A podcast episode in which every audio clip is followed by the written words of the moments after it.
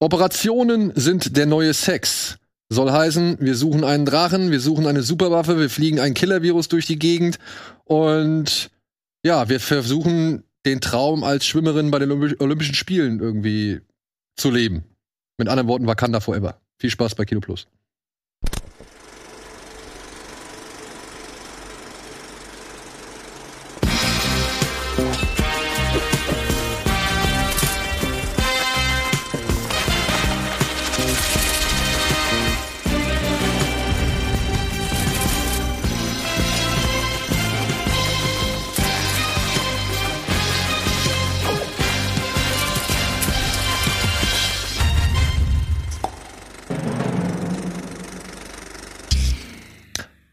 Und herzlich willkommen zu einer neuen Ausgabe Kino Plus. Heute mit Antje und mit Kevin, denn mit den beiden war ich am Dienstagmorgen um 9 Uhr in Black Panther 2 oder beziehungsweise Black Panther Wakanda Forever. Und deswegen werde ich mit den beiden hier heute über Black Panther reden. Aber wir reden über jede Menge andere Sachen.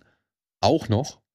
Und vielleicht sogar noch über ein paar News. Aber das werden wir erstmal gucken, wie weit wir da kommen. Denn Natürlich, wie immer, wie es so schön Tradition ist, werden wir über das reden, was wir zuletzt gesehen haben, als allererstes. Antje, du hast eine Menge, hast gesagt. Ich habe wirklich viel gesehen, weil ich viel Zeit hatte, weil ich krank war. Ähm, ich habe zum Beispiel The Watcher gesehen auf Netflix innerhalb von zwei Tagen.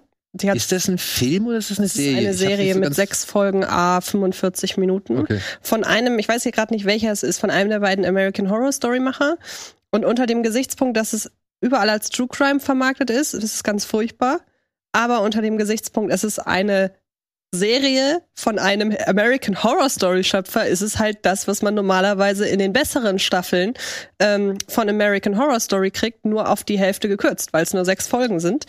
Und ähm, ich hatte unter diesem Gesichtspunkt sehr viel Spaß daran. Das war eine, also wie gesagt, ich habe es in zwei Tagen durchgeguckt und ich gucke ja eigentlich wenig Serien. Ist das ihr, also ich meine, American Horror Story ist ja schon auch ein bisschen trashy. Ja, mal, ja, genau so ist das ja auch. Und das ist auch ein bisschen Das finde ich auch.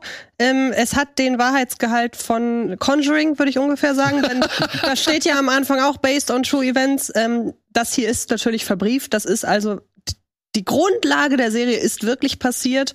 Ähm, aber dann nimmt man sich die größtmögliche kreative Freiheit, aber lässt dann so Leute wie Naomi Watts und den von mir sehr verehrten Bobby Cannavale, Karnevale ja. äh, aufspielen. Und wie gesagt, super kurzweilig, macht Spaß, ist ein bisschen schaurig.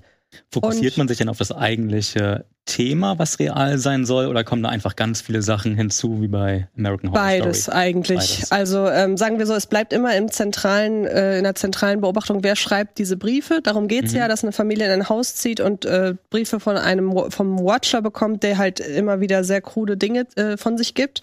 Und dann werden halt, wird's aufgezogen wie ein Whodunit, was mhm. ähm, interessant ist unter dem Gesichtspunkt, dass dieser Fall ja nie aufgeklärt wurde. Und an diesem Punkt kann man sich schon vorstellen, wie kreativ die Leute sein müssen, um einen nicht aufgeklärten True Crime Fall zu einem Whodunit zu machen. Aber ich, wie gesagt, ich finde ihn sehr ähm, Aber findet die Serie eine Auf Auflösung? Nein. Und deshalb ist es der größte Quatsch, dass es eine Fortsetzung gibt. Okay. Also ich habe mich noch nie, wenn eine Fortsetzung angekündigt wird, wirklich drüber aufgeregt. Das mhm. war mir entweder egal oder ich habe gesagt, mal gucken, was sie draus machen. Und hier, es ist der größte Quatsch.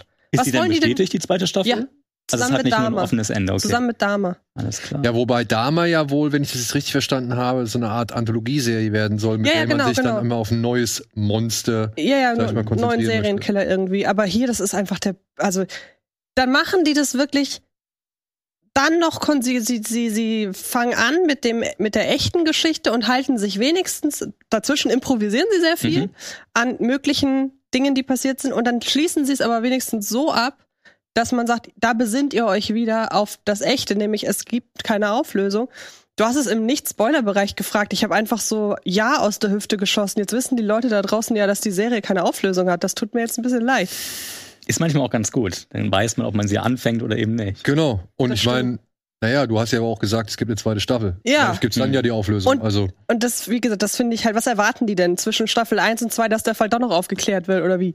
Also, ich weiß nicht, haben wir unsere Spoiler-Tafel am Anfang immer noch? Ja, wir haben sie. Also die Gefahr, dass wir hier gewisse Dinge preisgeben, die man vielleicht im Vorfeld nicht unbedingt wissen Ja. möchte, die ist hier halt immer gegeben. Und liebe Freunde, ich mach's direkt auch schon mal nochmal deutlich. Äh, es wird auch bei nachher bei Black Panther vielleicht der Fall sein, dass ihr gewisse Dinge nicht wissen wolltet, aber die unserer Meinung vielleicht dann doch nicht so die Spoiler sind, wie sie vielleicht Ja. klingen mögen.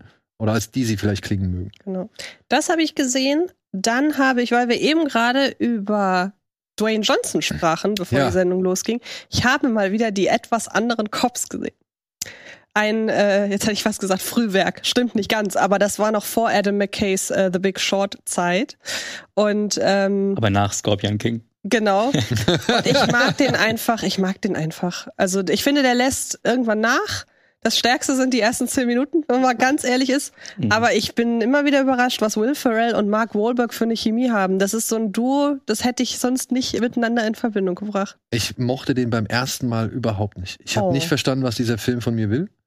So, und ich habe nicht verstanden, ist das jetzt eine Parodie? Ist das jetzt einfach nur ein lustiger Cop-Krimi, irgendwie sowas? Also, dieses, dieses ganze Ding habe ich einfach nicht irgendwie rausgekriegt. Und ich war echt enttäuscht von dem, als ich den das erste Mal gesehen habe. Und dann aber habe ich den irgendwann trotzdem noch mal geguckt. Und weil da waren ja gewisse Sachen drin, die ich schon lustig fand. Mhm. Und ja, ich kann es immer wieder, ich habe es schon ein paar Mal gesagt. Und je mehr ich den oder je häufig häufiger ich den dann gesehen habe, umso besser fand ich den auch. Und ich finde, da gibt es zwischendurch immer noch so geile Sachen. Ja, Wenn die sich alleine, wenn sie da an dem Wasser hocken und dann äh, er feststellen muss, dass diese Obdachlosen in seinem Auto gewesen sind. Und sie dann so weglaufen und dann noch hinterher schreien, das war nicht das letzte Mal, dass wir Sex in deinem Auto hatten. ja. Und so Sachen, ich muss da wirklich, mittlerweile muss ich da richtig drüber lachen. alles. Und weißt du was?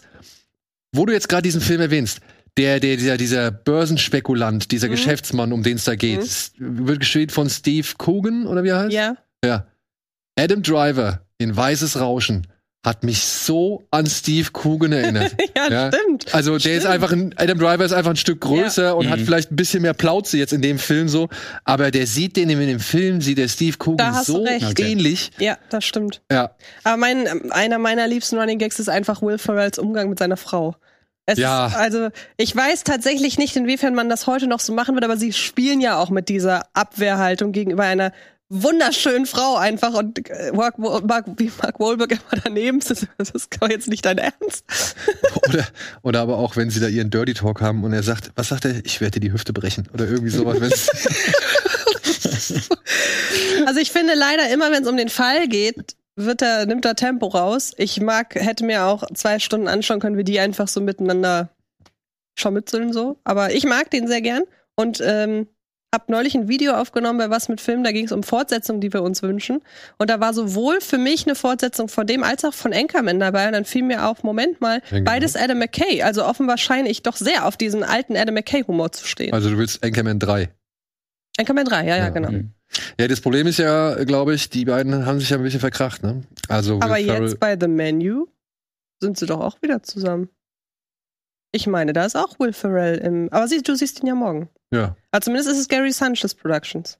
Ja, gut, aber ich glaube, McKay und Farrell sind nicht mehr so grün. Ich glaube, die haben sich aufgrund von Don't Look Up so ein bisschen entzweit. Ich weiß nicht, wie ernst es ist, aber das ist so etwas, was ich immer mal wieder gelesen habe, dass, dass Schade. die beiden nicht mehr so Okay. eng miteinander sind, wie sie es vorher waren. Schade. Ja. Naja, dann habe ich die Frontier Trilogy gesehen nochmal. Also Sicario, Mhm. Hell or High Water und Wind River. Und habe festgestellt, die sind alle drei toll. Aber ich habe doch nochmal ein extra großes Herz für Hell or High Water. Das war mir nach dem ersten Mal gucken nicht ganz so bewusst. Nur einer ist vom Drehbuchautoren inszeniert Ja, worden, Wind ne? River, Wind genau. River, der Und, ähm, der Sicario Denis Villeneuve Mhm. und Hell or High Water weiß ich ehrlich gesagt gerade nicht. Oh, das nicht. war aber auch, glaube ich, kein Unbekannter. Warte mal, das kann ich eben schnell eingeben. Da gibt's diese geile Szene bei Hello High Water, wenn Jeff Bridges, glaube ich, seinen Kollegen findet. Da, Mhm. wo sie da oben auf dem Felsen sind. Mhm. Und er so richtig fertig ist. Ja, und er muss aber gleichzeitig ja irgendwie auch noch der, der ganzen Herr der Lage irgendwie bleiben. Also Ja. das, nee, also das waren, das waren dann so die Sachen, große Spannbreite. David hab. David Mackenzie, genau. Das ist der Regisseur von unter anderem Outlaw King oder Stare Up, dieser Knastfilm, den fand ich auch ganz gut.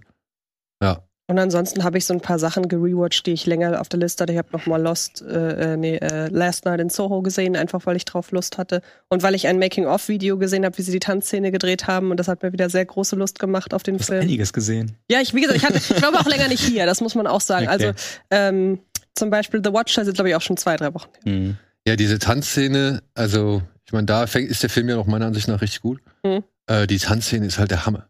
Also, die Ja. ist wirklich der Hammer, wie sie das gemacht haben. Allein, ich muss mir, also, wenn ich allein an die Szene denke, wenn, in dem Moment ist es ja Anya Taylor-Joy, ne? Die die Treppe runterläuft. Sie, ja, ist auch getauscht. Oder Also, ist es, oder, Beide sind es. oder ist es Thomasin, Thomasin, Beide. Ich meine, sie wechseln schon beim Treppe runter. Man sieht sie auf nee, jeden genau. Fall Sie geht, äh, Thomasin McKenzie geht, glaube ich, die Treppe und Anya Taylor-Joy ist im Spiegel. Okay. glaub Ich. ich glaube so rum. Allein die Szene, das, das stelle ich mir so pain in the ass vor, das zu inszenieren, oder beziehungsweise wie du das hinkriegst. Spiegel allgemein sind immer Ja, ja, genau. ärgerlich Spiegel, zu ne? inszenieren, aber Das fand ich ähm, schon- das war schon schwierig, ja. Das fand ich schon bei Birdman äh, immer so erstaunlich, wenn Birdman irgendwie seine, seinen Figuren folgt und dann gehen die halt in ihre Garderobe Mhm. und dann stehen und dann setzen sie sich ja als allererstes setzen sich ja alle vor ihren Schminkspiegel Mhm. so, ja. Und ich denke mir halt jedes Mal, Alter, was müssen die da gemacht haben, damit die Kamera nicht im Bild war, so, ja? Oder beziehungsweise in der Reflexion zu sehen ist oder durch irgendeine Reflexion zu sehen. Teilweise wird die ja rausretuschiert später. Es geht sogar ganz gut. Ist halt einfach nur aufwendig. Und teilweise ist ja so, dass dahinter noch mal ein Raum ist. Und dann hat man den Protagonisten da eigentlich sitzen und du hast Aber- ein Double vorne. Aber ich stelle mir halt auch retuschieren bei einer Kamera, die in Bewegung Klar. ist, die ganze Zeit, stelle ich mir halt echt Eine Fleißarbeit. übelst vor, ja. Also, ja. Nee, das waren so die Sachen. Wir beide haben als letztes vor ungefähr zwei Stunden weißes Rauschen gesehen. Genau, der neue Mhm. Noah Baumbeck.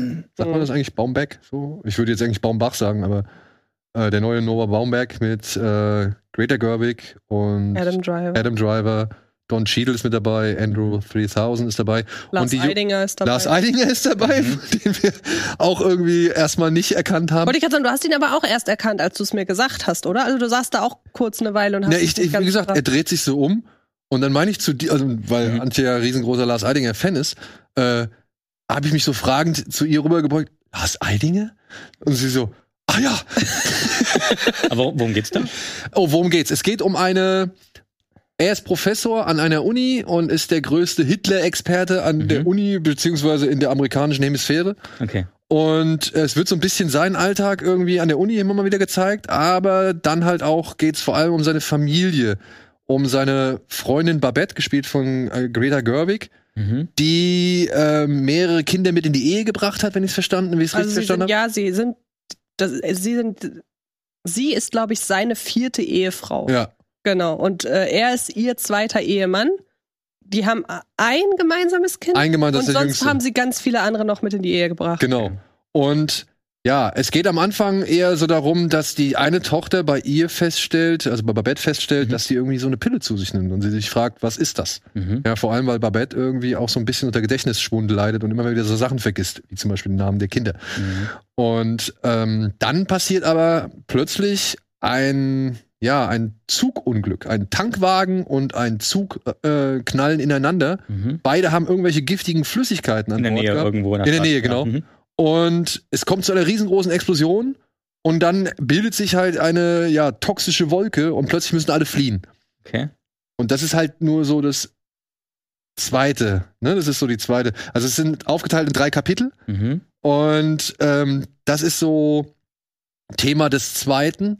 Und dann ist es aber noch eine ganz andere Menge. Also ist noch eine Menge mehr. Also es ist wirklich, Wann, wann spielt der? Nee. der spielt in der 80er, Vergangenheit. Der spielt, Ja, Ende der 80er, glaube ich. nee, viel früher, weil von Reagan ist ja, ist von Reagan Ist auf irgendwie, jeden Fall innerhalb der 80er. Ich weiß nicht, ob Anfang oder Ende. ich würde sagen Anfang der 80er. Okay. Also nicht in der Moderne jetzt irgendwie. Nee, nee, nee, nee. Nein. der ist in der Vergangenheit. Oh, okay. Und ja, ist vor allem so eine Abrechnung mit äh, dem amerikanischen Way of Life, so, ne? Was? Also mit so, mit so Einstellungen da und aber auch, wie soll man sagen, mit dem Wunsch danach in allem irgendwas eine Bedeutung oder einen Sinn zu sehen, Mhm. obwohl vielleicht einfach nie wirklich so ein riesengroßer Sinn oder irgendeine große Bedeutung dafür angedacht war, so, ja.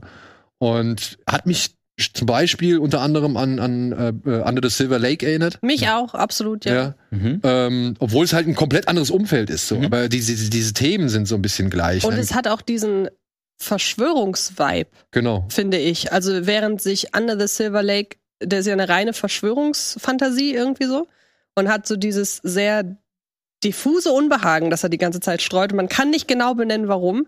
Natürlich kann man in jetzt hier äh, White Noise im Original weißes Rauschen kann man durch die Wolke schon benennen, was einen mhm. hier irgendwie beunruhigt. Aber es ist ja letzten Endes ist die Wolke gar nicht das größte Problem. Nee. Und ähm, genau, bei Under the, Under the Silver Lake war ich auch. Ich hatte große Cohen-Vibes teilweise aufgrund der Schrulligkeit der Figuren mhm. und des sehr trockenen Humors.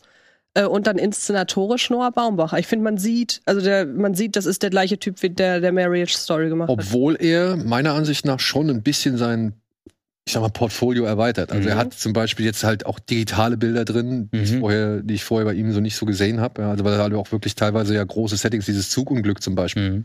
Sowas hat er halt vorher nie vorher gemacht. Okay. Ja. Und, ja. ja. also es ist so ein bisschen Paranoia-Thriller, es ist so ein bisschen Schrulligkeit, mhm. es ist halt, wie gesagt, auch zwischendurch einfach ein Katastrophenfilm. Ja, und am Ende irgendwie so halt, naja, was ist eigentlich unsere Bewandtnis hier auf okay. der Erde und im Leben so. Ja? Es ist so ein bisschen alles mit drin, basiert halt auf einem Roman. Äh, mhm. von einem äh, Autoren, Lillo heißt er, so, glaube ich, ähm, der halt sich sehr oft damit beschäftigt, dass eigentlich alles nicht viel mehr ist als eine Hülle. Ja, eine hübsche, detailreiche oder detailverliebte Hülle, mhm. aber so dahinter ist meistens nicht wirklich viel. Der hat auch diesen Cosmopolis geschrieben, den Roman, den David Cronenberg mhm. damals mit Roy Pattinson verfilmt hat. So. Und bei dem kam das meiner Ansicht nach ein bisschen stärker zur Geltung, weil hier hast du halt Figuren, die schon irgendwie beleuchtet werden, deren Innenleben schon irgendwie nach außen getragen wird und wo du halt schon irgendwo ja verstehst, warum die so sind, wie sie sind, beziehungsweise warum sie mhm. handeln, wie sie handeln. Und äh, das war bei dem Cosmopolis meiner Ansicht nach nicht gegeben. Da war alles kalt, alles abweisend, alles, alles egal. Dazu kommen wir später auch nochmal. Ja, ja, genau. Da kommen wir später auch nochmal. Kälte. Aber was, kam, was hast du denn? Ich habe äh, passend zu Halloween ein paar Horrorfilme gesehen und die Scream-Reihe endlich mal wieder ausgepackt. Komplett? Ähm, fast. Ich habe immer noch nicht den fünften gesehen, aber die ersten vier jetzt. Und ich liebe sie. Also bis auf den dritten, den kann man eigentlich komplett ignorieren, finde ich. Aber ich mag den ersten, ich mag den zweiten und ich mag auch den vierten. Das ist so eine geile Reihe. Es macht so Spaß. Den dritten mag irgendwie keiner, ne? Nee, magst du den dritten Teil? Ach du, ich, der das, war, das war der mit der Dame aus Roseanne, ne? Der, der im Filmset spielt, ne? Ja, ja, genau wo sie da am Ende auf dieser Bühne stehen. Und zum Schluss, dass alles in diesem, diesem Haus stattfindet, hauptsächlich noch ja. äh, auf diesen mehreren Etagen, ja. Ich müsste den dritten mal wieder sehen. Ich habe die auch, auch gerade erst alle gerewatcht. Okay. Und ich finde den, den dritten auch am, den dritten finde ich auch am ja. schwächsten. Ja. Ähm, aber ich finde, den kann man immer noch ganz gut gucken. Also gerade als Meta-Horrorfilmreihe den dritten komplett abzuwatschen, wäre, mhm. fühlt sich einfach nicht richtig an. er ist halt er hat das ganze Genre irgendwie doch wieder irgendwie aus den 90ern wieder zurückgeholt. Ne? Und es war ein bisschen selbstironischer, was andere eben nicht gemacht haben und war da auch zu der Zeit so einer der ersten, der sich in der Größe irgendwie getraut hat, ohne aber zu klamaukig zu werden. Also er hat diesen, diesen Spagat so geschafft. Deswegen liebe ich die Reihe einfach so. Sydney finde ich cool als Charakter. Dann hast du Ghostface. Doch, ist toll. Macht Jamie Spaß. Kennedy als Nerd. Ja, Damals war die Nerds noch nicht so ausgelutscht, beziehungsweise war nee. es nicht, war Nerds kein, kein Standard-Trope. War noch was Besonderes. Ja, es war wirklich noch in der Schule so irgendwo da hinten. Da war es schon noch, da war es irgendwie cool, jemanden zu sehen, der halt wirklich die gleichen Filme wie du gesehen hast, mhm. ständig irgendwie ein Zitat oder eine Referenz irgendwie daraus ja. bringt, so. Inzwischen gehört es halt schon fast zum Standardrepertoire, dass du eine Figur hast, die sich auf jeden Fall irgendwie im Horror zu Mainstream geworden. So, ja, ja. da kann der Film ja nichts für. Ich Zu seiner nur, Zeit war es gut. Ich fand nur damals, da gab es ja diese, hat der nicht eine Indizierung oder eine FSK 18 Freigabe bekommen? Da gab es diese geile Begründung, weil man das alles nur verstehen kann, wenn man diese Filme gesehen hat vorher. Mhm. Also Scream wurde ja vorgeworfen, ähm, nur für älteres Publikum gedacht oder gemacht zu sein, weil eben dieses ältere Publikum diese Filme alle kennt, auf die sich Scream bezieht. Und Teile davon ja immer noch mhm. indiziert waren zu dem Zeitpunkt, wie zum Beispiel Halloween 2 und so. Genau, äh, äh, Scream 1 war auf jeden Fall auch stark geschnitten immer und ich meine auch indiziert. Ich meine auch indiziert. Ja, ich auch. Und ich habe ich kenne die Theorie, dass er deshalb indiziert ist, weil der Tod am Ende mit einem Fernseher erfolgt und das so nahbar ist für die Zuschauer und Zuschauerinnen. Okay. Weil man jemanden ja mit dem Fernseher erschlagen kann, was man ja, man kann ja niemanden mit dem Messer abstechen oder. Das war schon sehr drastisch in der Gewaltdarstellung, auf jeden Fall. Auch für heutige Sichtweisen finde ich es immer noch teilweise mhm. heavy. Ähm, aber ja, der Kontext hat es vielleicht ein bisschen zu, zu verharmlost. Vielleicht ist das der Grund auch mit gewesen. Ich finde es ja so witzig, wenn man sich vor Augen führt, Scream 1 vom mhm. Gewaltgrad und hast du aber einfach in Scream 4 diese eine Leiche, wo die ganzen Gedärme rausgezogen mhm. sind und der war halt ab 16 ja. einfach. Die Leute ja, gewöhnen sich daran. Aber da war es ja halt dann auch schon so, dass man ja wusste, was diese Serie macht oder beziehungsweise diese Filme macht, mhm. worauf sich diese Filme beziehen. Und ich denke mal, nach Scream 1, wann kam der vierte? Wie viele Jahre später? Zehn Jahre waren es, glaube ich, ne? Mhm. Da kannst du dann schon auch voraussetzen, dass diejenigen, die den ersten gesehen haben, sich vielleicht in der Zeit auch alle anderen Filme angesehen haben, auf die sich der erste Film bezieht. Mhm. Und dann halt mit dem vierten Teil zehn Jahre mhm. später halt auch schon dementsprechend nicht mehr so geschockt werden. Aber ja, wie gesagt, ich fand, das war, also ich, das war diese Begründung, wo ich auch dachte, ob das wirklich so zieht, ob man das wirklich so mhm. akzeptieren sollte, dass man halt diese ganzen Filme kennen muss, um das zu verstehen. Und das ein Kriterium dafür ist, warum der Film so äh, ab der Altersfreigabe freigegeben wurde oder auch indiziert wurde, mhm. halte ich halt für ein bisschen quatschig so. Weil an sich war da in dem Film ja nichts Schlimmes unbedingt drin.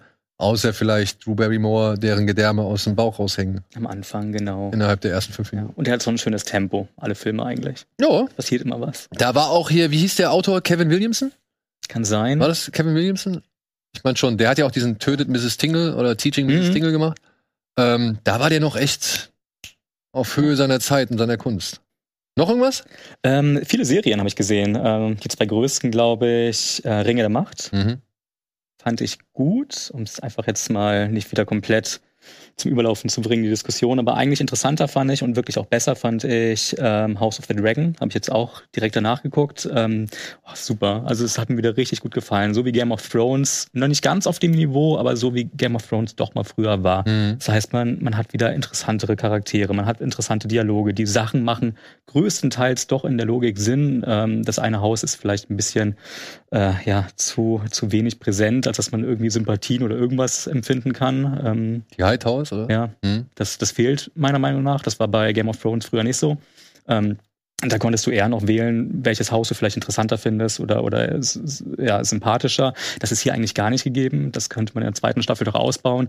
Aber auch vom, vom Production Value. Es ist einfach der Wahnsinn. Das ist richtig, richtig klasse. Und es hat richtig Spaß gemacht, eigentlich jede Folge zu sehen. Fand ich echt gut. Ja, ja, wir haben auch beide durch haben ja auch echt schon alles durchexerziert. Ja, kann ich vorstellen. Ja. Und es war aber eine, also es war eine spannende Zeit zu sehen, mhm. dass man zwei äh, High Fantasy oder zwei Fantasy Produkte hat. Ich finde es sehr unglücklich, dass man es beide gleichzeitig veröffentlicht irgendwie.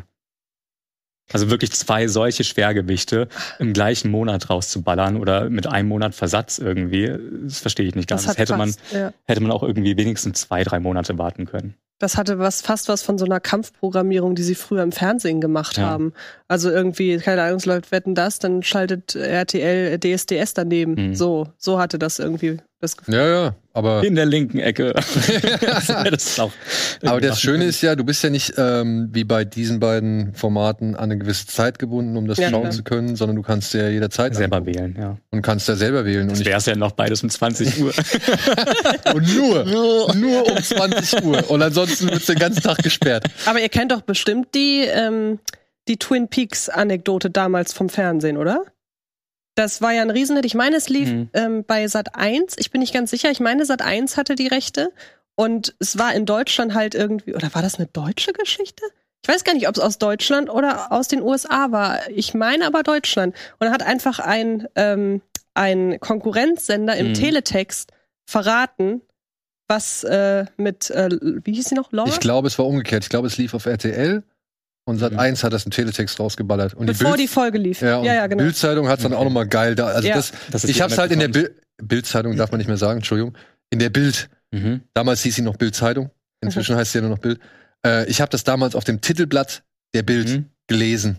Da haben sie es nämlich wirklich richtig schön präsent drauf geballert, okay. wie die Auflösung war, beziehungsweise wer Laura Palmer umgebracht oh, hat. Oh Mann, ey. Und aber ja, oder war es? Ich war, aber es waren RTL und Sat 1, soweit es ich war weiß. Deutschland, ne? Ja, ja. Ich dachte nur gerade, ich konnte mir gerade, ich habe den Deutschen gerade nicht zugetraut, äh, ein riesen Twin Peaks, dass da riesen Twin Doch, Peaks das war ja, im Fernsehen sind. Das war ja hier wirklich in Deutschland auch ein echter Hit.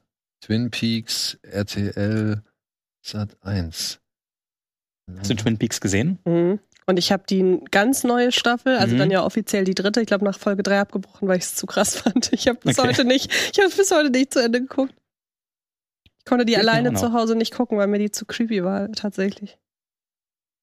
Äh, warte mal kurz, ich hab's gleich, ich hab's gleich. Äh, Im September 1991 startete RTL mit der Ausstrahlung der Mystery-Serie RTL war's? RTL mhm. war's. Äh, Twin Peaks von Kultregie in der Serie ging es und bla bla. Genau, um den Zuschauern die Spannung zu verderben, verriet Sat 1 zu Beginn der Ausstrahlung im Teletext, die Älteren werden sich erinnern, mhm. äh, wer der Mörder ist. Oh, jetzt pass auf, hier. Liebes RTL Plus, sei nicht traurig. Sat 1 hilft allen deinen Zuschauern beim Gewinnspiel zu Twin Peaks auf die Gewinnerstraße zu kommen. Laura Palmer wurde von Punkt, Punkt, Punkt, Punkt, Punkt.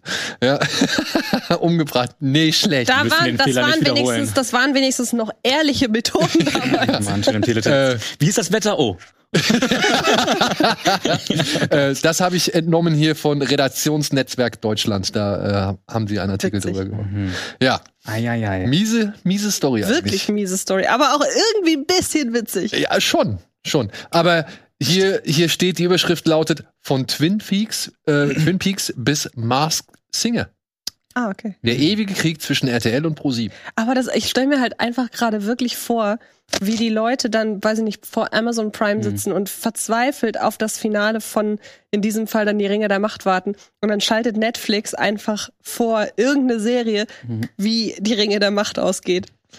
Ja, ich glaube, das wäre hart, wenn man, wenn, wenn Netflix-Verantwortliche wüssten, was intern ja. bei Amazon, sag ich mal, an Content, äh, ja. Es kannst du ja teilweise schon machen, indem du einfach in die Folge reinskippst, sobald sie released wird und dann hast du irgendwelche Spoiler im Netz. Das ist ja eh heutzutage die Gefahr, dass wenn du einmal Facebook öffnest oder irgendwie Social Media, irgendwas in dem Bereich, hast du die Gefahr, irgendwas mitzubekommen, was du vielleicht gar nicht mitbekommen möchtest. Das ist sowieso gegeben. Ja. Noch irgendwelche Serien oder? Ähm, die ich gerade gesehen habe. Dexter, die achte, die achte, ne? Ja, die achte Staffel war das. Ähm, habe ich endlich gesehen, weil ich ähm, mir dann Sky das Monatsabo geholt habe. Habe ich gedacht, oh, was ist denn da noch so bei Sky? Und da fehlt mir Dexter noch. Und das hat mir auch echt gut gefallen. Also das ist wieder, dadurch, dass es ja der alte Showrunner ist von den ersten vier Staffeln, ist es diesmal auch wieder inszeniert. Wo, inszeniert wurden, glaube ich, nur teilweise, aber geschrieben wurden vom Original Showrunner und hat ein richtig schönes Ende für Dexter gefunden in der Staffel. Das ist, müsste dann aber die neunte Staffel ja, die, sein. Was, neunte? Weil ich glaube, vorher gab es acht. Ich ja. bin bei der sechsten ausgestiegen damals. Okay. Und ich glaube, es gab noch zwei und das ja. müsste die neunte jetzt sein. Also eigentlich kann man auch nach der vierten, vielleicht nach der fünften noch aussteigen und dann da wieder einsteigen. Eigentlich dann, nach der vierten kannst du aussteigen. Ja, ja, die fünfte ist noch so okay. Okay, aber die sechste hatte auch einen geilen Twist. Äh, den hast du aber nach zwei Folgen kommen sehen. Geht, geht. Doch, doch, doch. Wenn du, wenn du vier Filme gesehen hast, dann ja, wird das da passieren. Geht, aber nichtsdestotrotz muss ich sagen, war das noch eine schöne Idee, was ja. hinter dem Paar Pärchen da stand. So hier Colin Hanks. Aber die letzte, die letzte Staffel hast du jetzt auch gesehen. Nein. Von, die lohnt sich nochmal. Ja. Ist jetzt, ähm, ja, sie ist jetzt nicht ganz auf dem Niveau von den ersten vier, aber sie macht Spaß und ich finde, äh, das ist doch ein zufriedenstellenderes Ende als ähm, das andere Ende, was man vorher gesehen hat. Ja, gut, das, vor, das vorherige Ende habe ich nie gesehen. Ja. Und das, äh, da werde ich auch, glaube ich, noch raus aus die Serie. Vielleicht, wenn ich irgendwann mal Zeit habe, zu viel Zeit haben sollte, mhm, dann lohnt sich. Gebe ich mir Nummer 7 und 8 und dann die letzte vielleicht auch noch hinterher, aber momentan. Ist auch ein schönes Setting, was anderes als Miami. Das ja. Gegenteil von Miami. Ja, das ist irgendwo, spielt irgendwo ganz Im, im Norden. Im ne? hohen Bald. Norden, wo es kalt ist und, und viel Schnee fällt. Ja.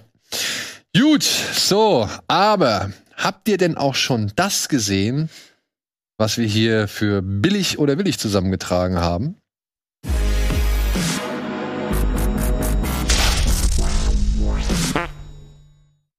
Wobei ich sagen muss, okay, das erste wird Antje wahrscheinlich nicht so sehr interessieren. Es ist ein erstes Bild aufgetaucht zu ähm, Acolyte. Ich glaube, so wird es ausgesprochen. Das ist eine neue Star Wars-Serie. Ich habe nicht so wirklich gerafft, worum es bislang geht. Aber ich fand den Cast interessant. Das ist unter anderem hier Amanda äh, Stenberg. Stenberg, ja. Stenberg. Mhm. Die kennt man aus The Hate You Give oder jetzt auch bei, wo war sie zuletzt drin? Wo habe ich sie zuletzt gesehen? Buddies, Buddies, Buddies. Richtig, stimmt. Ja. Und der junge Mann, dessen Namen ich leider jetzt nicht aussprechen kann, ähm, das ist der Hauptdarsteller aus Squid Game. Ah, Ach, okay. okay. Ja. Und äh, ja, Acolyte wird von der Dame rechts inszeniert, der Name ich leider jetzt auch vergessen habe, es tut mir leid, aber das kann ich nochmal schnell rausfinden. Aber ja, das ist ein erstes Bild, was sie präsentieren.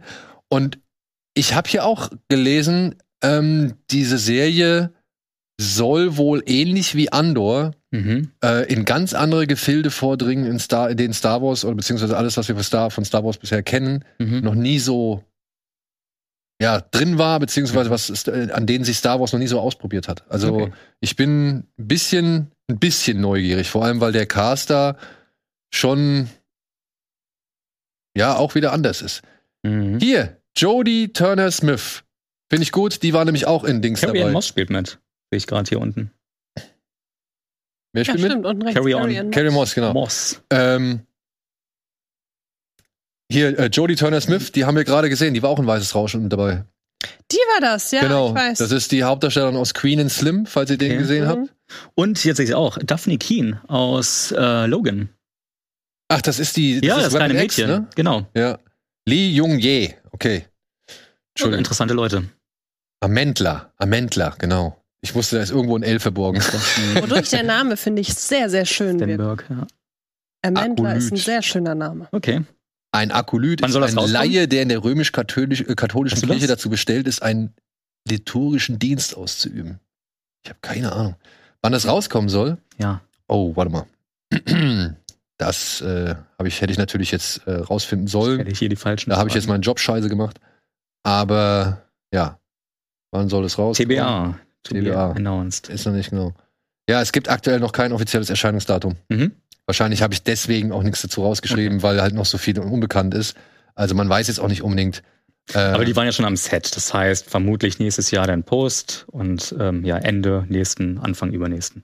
ja, also es, es soll, was ich so gehört habe, es soll ein Mystery-Thriller werden. Ja, Mhm. wo halt eine ähm, Padawan-Schülerin zusammen mit ihrem Meister Mhm. irgendwelche Rätsel, Fälle, Morde oder sonst Okay. irgendwas aufklären muss. Also genauer, Vielleicht so im Stil von Jedi Knight.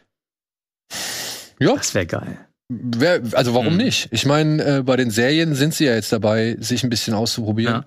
Und, Ja, dafür äh, sind sie auch da. Dann genau. das auch bitte machen, ja. und wir haben halt die, die, die Fanservice-Nummern haben wir gehabt. Mhm. Mit Andor, äh, nicht mit, äh, mit Andor, mit äh, Boba Fett und Obi-Wan. Ja.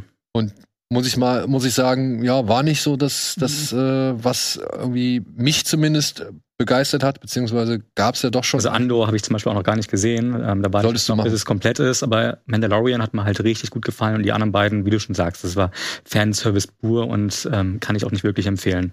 Aber Andor kann ich, Okay. ey, wirklich Andor. Habe ich von vielen jetzt gehört, ja. Ey, es macht mir immer mehr Spaß. Und ich gucke das jetzt gerade zusammen mit meinem Sohn, Mhm. so, und der findet es auch richtig gut. Okay. Ist richtig gut. Cool. Also gerade was so das Thema Imperium angeht. Ich weiß nicht, es könnte auch was für dich sein. Also wirklich, das, das ist halt eigentlich bislang so die Grundzüge einer Rebellion, ja, unter einem wirklich echt miesen Regime. Mhm. Ja, weil, weil das Imperium, es kam noch nie so fies und, und bedrohlich und so kalt auch rüber. Ja, also es ist wirklich, es ist ein richtiger Staatsapparat, der hier Mhm. mal beleuchtet wird gut. und äh, der bislang nie so in Erscheinung getreten ist, wie er jetzt hier in Erscheinung tritt. Vorher waren sie einfach die Bösen, Mhm. eine Armee, weißt du, mit, mit die waren halt gesichtslos. Genau, Deswegen ne? gab's Also- auch kein Grau oder irgendwas, war einfach ja schwarz und weiß und genau. Und hier, wie gesagt, du siehst halt einfach mal so richtig die Mechanismen, die Vorgehensweisen, so die Überlegungen, die da drin sind und äh, und auch geile Dialoge, wirklich gute Dialoge, die da drin geschrieben sind. Ähm, kann ich nur empfehlen. Weil es halt einfach mal nicht das Jedi-Ritter-Ding ist und, und Lichtschwerter und sonst irgendwas, sondern es ist halt irgendwo, konzentriert sich das halt auf, auf, ein, auf ein Level oder auf, auf eine Gruppierung Mhm. oder auf ein, ein, ja, ein, eine Ebene, die bislang bei Star Wars nie eine große Rolle gespielt hat. Hm. Ja. Und deswegen, also habe ich Bock. Verkürzt die Wartezeit auf The Last of Us nächstes Jahr. zum Beispiel, 15. Januar, ne? Geht's 15. los. Januar, da Ja. bin ich ja Habe ich auch Bock drauf. Und Pedro Pascal dabei. geht immer. Hast du was? Ich weiß, es ist dieses Spiel, ne? Genau. Mhm. Spiel. Mehr weiß ich nicht. Aber kommt ja jetzt. Aber ich habe sogar, ich glaube, da hat mir mal jemand irgendeine Eröffnungssequenz gezeigt, weil die so toll war. Ist Ja. das das mit dem, Mädchen. mit dem Mädchen und dem älteren Herrn? Und Genau. ja, dann, hat- da habe ich sogar die Eröffnungssequenz von gesehen. Genau. Und dann kommt jetzt eine Serie mit Pedro Pascal. Ach, eine Serie, ich dachte, ein Film. Sollte das ist eine Serie, eine Eine zehnteilige, glaube Okay. ich. Ja. Und ist sehr, sehr nah an das erste Spiel dran. So was man sieht, sind teilweise eins zu eins Sachen. Aber ich folge dem DOP, also dem Director of Photography oder Kameramann, ähm, jedenfalls bei Instagram. Und da habe ich mal so ein paar Inputs vorab schon so mitbekommen. Und ähm, die haben natürlich auch mehr noch parat als jetzt einfach nur eine 1 zu 1 Kopie. Es wäre auch ein bisschen langweilig, glaube ich, auch für die, für die Macher. Ähm, aber gerade das, wie sie alles filmen, die haben quasi alles zum Beispiel auf, auf äh, Schulterkamera gedreht. Also alles damit so ein, so ein ja, so ein ruppiger, ruppiger Stil ist, ein authentischer Stil. Ähm, vielleicht gibt's mal ein, zwei Sequenzen, die ein bisschen geplanter sind. Aber alles soll diesen Echtheitsfaktor haben und das übermittelt die Kamera dann ja auch. Und dann vor allem, was natürlich das Spiel ausmacht, ist so Dunkelheit. Und da Mhm. war so ganz, ganz viel Fokus auf, wie die das gedreht haben, wie sie es beleuchtet haben. Und die Vorabbilder, die ich da schon gesehen habe, waren echt klasse, waren echt interessant und ich freue mich echt auf das Projekt. Und das sind ja auch die Macher, ganz kurz noch, von Chernobyl. Und Chernobyl ist einer Mhm. der, der Mhm. Top 5 Serien aller Zeiten, würde ich mal behaupten. Ja, ich finde, also Chernobyl hat bei mir auch einen Ja. riesengroßen Stand. Und ja, das hätte ich jetzt noch als äh, Verkaufsargument mit angebracht. Mhm. Es sind die, die Macher Mhm. von Chernobyl sind dahinter. Also deswegen, ähm, Echt Von. Tschernobyl und Final Destination 5. Immer wieder, immer wieder ein schöner ja, auf, auf, auf Sky liefen gerade alle Final Destination. Die habe ich auch gerade alle nochmal Ja, geguckt. da- Ja, du warst Scream, ich habe Final Okay. Destination noch Ich habe auch immer mal wieder bei Final Destination reingeguckt Oh und äh, ach, da gab's. Nach dem In welchem Teil ist das mit dem mit dem Reck, mit dem mit dem Der fünfte, der, Der beste Kill, den, nee, der zweitbeste. Der beste ist, finde ich, immer noch, Teil 2, oder? ja, ja, das, am Anfang. Aber Ja. es gibt Mhm. eine sehr, sehr schöne Anekdote zu Teil 4. Das ist der mit den, war das Teil 4 oder Teil 3? In einem von beiden Teilen gibt es irgendeine Szene, die im Regen spielt. Und ähm, Der zweite, oder? kann sein, dass, oder dann ist es sogar der zweite. Da gibt es auf jeden Fall eine Szene, die im Regen spielt. Und die haben bei Testscreenings, haben sie Mhm. dem Publikum die Szene gezeigt, das sich darüber beschwert hat, dass der Regen so unecht aussieht. Und das Problem war, die Mhm. haben aber kein CGI-Regen benutzt, es hatte wirklich geregnet. Mhm. Daraufhin haben sie die Tropfen, haben sie den richtigen Regen mit CGI-Regen ausgetauscht und keiner hat sich mehr beschwert. Das war aber dann sogar die Eröffnungsszene aus Teil 2. Also Kann wenn das, sein. wenn das mit Regen halt ist. Kann gut sein. ist Aber offenbar Fall sah der Regen. echte Regen so unecht aus, dass sie es mit CGI-Regen Okay. Wie ersetzen bei, es ist wie bei Mad Max Fury Road, ne? Wenn am Ende das Lenkrad nochmal ins Bild fliegt. Mhm. Da haben ja auch Leute gedacht, das wäre CGI, dabei war es ein echtes. das ist so verrückt. Ja, ja. Also, und mich eingeschlossen. Ich habe auch gedacht, da haben sie jetzt das CGI-Lenkrad reinfliegen lassen, aber nein, es war ein echtes und ich habe mich nur gewundert, warum das so komisch aussieht. Naja. Ist es nicht auch so, dass bei House of the Dragon das Intro auch real ist, in extremer Zeitlupe und dadurch wirkt das wieder künstlich? Das ist ja eh ganz oft das Problem, dass wenn du was ganz, ganz extrem in Zeitlupe zeigst mit ganz viel Licht, dass es dann eben unreal wirkt. Echt? Also, Ähm, ich bin mir nicht ganz sicher, ob ich, ob ich das richtig gelesen habe. Ich meine es mal mitbekommen zu haben. aber diese Flüssigkeit, die sieht Ja, ja, so unecht aus, so gesehen. Also die sieht ja einfach viel flüssiger aus als richtige Flüssigkeit. Das ist das Ding. Ich muss dann nochmal nachgucken, aber Ja. ich meine es gelesen zu haben. Wusstet ihr, dass das Studio-Kanal-Logo nicht animiert ist, sondern dass das wirklich eine gefilmte Kunstinstallation ist? Ach was, Okay. Wieder was gelernt. nicht schlecht. Hm. Siehste, Film kann doch noch. Ja. Kann doch Oder noch das im äh. Oder dass im Touchstone-Logo eine Mickey Maus versteckt ist. Habe ich hier aber, glaube ich, schon mal erzählt. Ja. Dieses, du hast ja dieses blaue Ding und dann ist da ja dieser, was, wo man denkt, es ist so ein Blitz und das Ja. ist eine verzerrte Mickey Maus. Musst du mal drauf achten. Okay, ja gut. Ist ja auch damals Tochter Eben, gewesen. genau. Ja, passt ja. So, was nicht so ganz passt Hm. oder durch keine Tür passt mehr. Oh. es geht darum, dass er zu dick ist. Das was soll ich jetzt sagen? Ist da eigentlich, das ist ein Teil Prosthetic auch, oder? Nee, ich glaube, ich glaub, der hat sich wirklich, ähm, also ich, natürlich wird er bestimmt Hm. geschminkt und alles äh, sein, aber ich glaube, der hat wirklich, Das hatten wir ja äh, in dem, ach, in irgendeinem Film haben wir den letztens auch gesehen, da war er auch schon ein bisschen stämmiger. Deswegen, es kann sein, ja. bei, bei ähm, dem Steven Soderbergh-Film, genau, da war der auch schon, da habe ich den ja kaum wiedererkannt. ja. Im Taxi, Äh, ne? Ja, genau. Ja. Wie hieß der denn nochmal? Mit Film. dem, mit dem, mit den Ja, Autobauplänen. Ja, den habe ich nicht gesehen. Aber ich Oh. weiß, welchen du meinst. Der kam hier auch No Sudden Death. Nee. No Sudden Move? Moves? No No Sudden Sudden Moves? Moves? No, no Sudden Moves, ja. Kann sein, ja. Auch mit Don Cheadle, ne? Ja. Ja, The Whale ist da. Ich meine, das Bild von ihm hat man ja jetzt schon ein paar Mal gesehen. Und jetzt gibt's aber auch echt einen ersten Trailer. Und den wollen wir jetzt mal kurz hier uns ein bisschen anschauen. Ich habe den nämlich noch nicht gesehen. Ich habe mir extra Von Darren. Aronofsky, das ist eigentlich auch so ein Highlight mal wieder. Ja, also ich hoffe es. Aber krass, dass der einfach schon lief und jetzt erst einen Trailer kriegt. Ja, ne? Also Das ist. Also, ich, was war die Angst? Naja, ich meine, Aronofsky hat ja auch Mother erst zwei Wochen vorher mit einem Trailer beworben, seien wir ganz ehrlich. Erst hatte er diesen mit den ganz vielen, nur mit dem Sound. Ich glaube aber nicht, dass er so artifiziell wird wie Genau. beim letzten. Das Und- sieht wieder und- bodenständiger aus. Mother hat ja noch, sag ich mal, ja, eine Art Twist oder zumindest. Boah.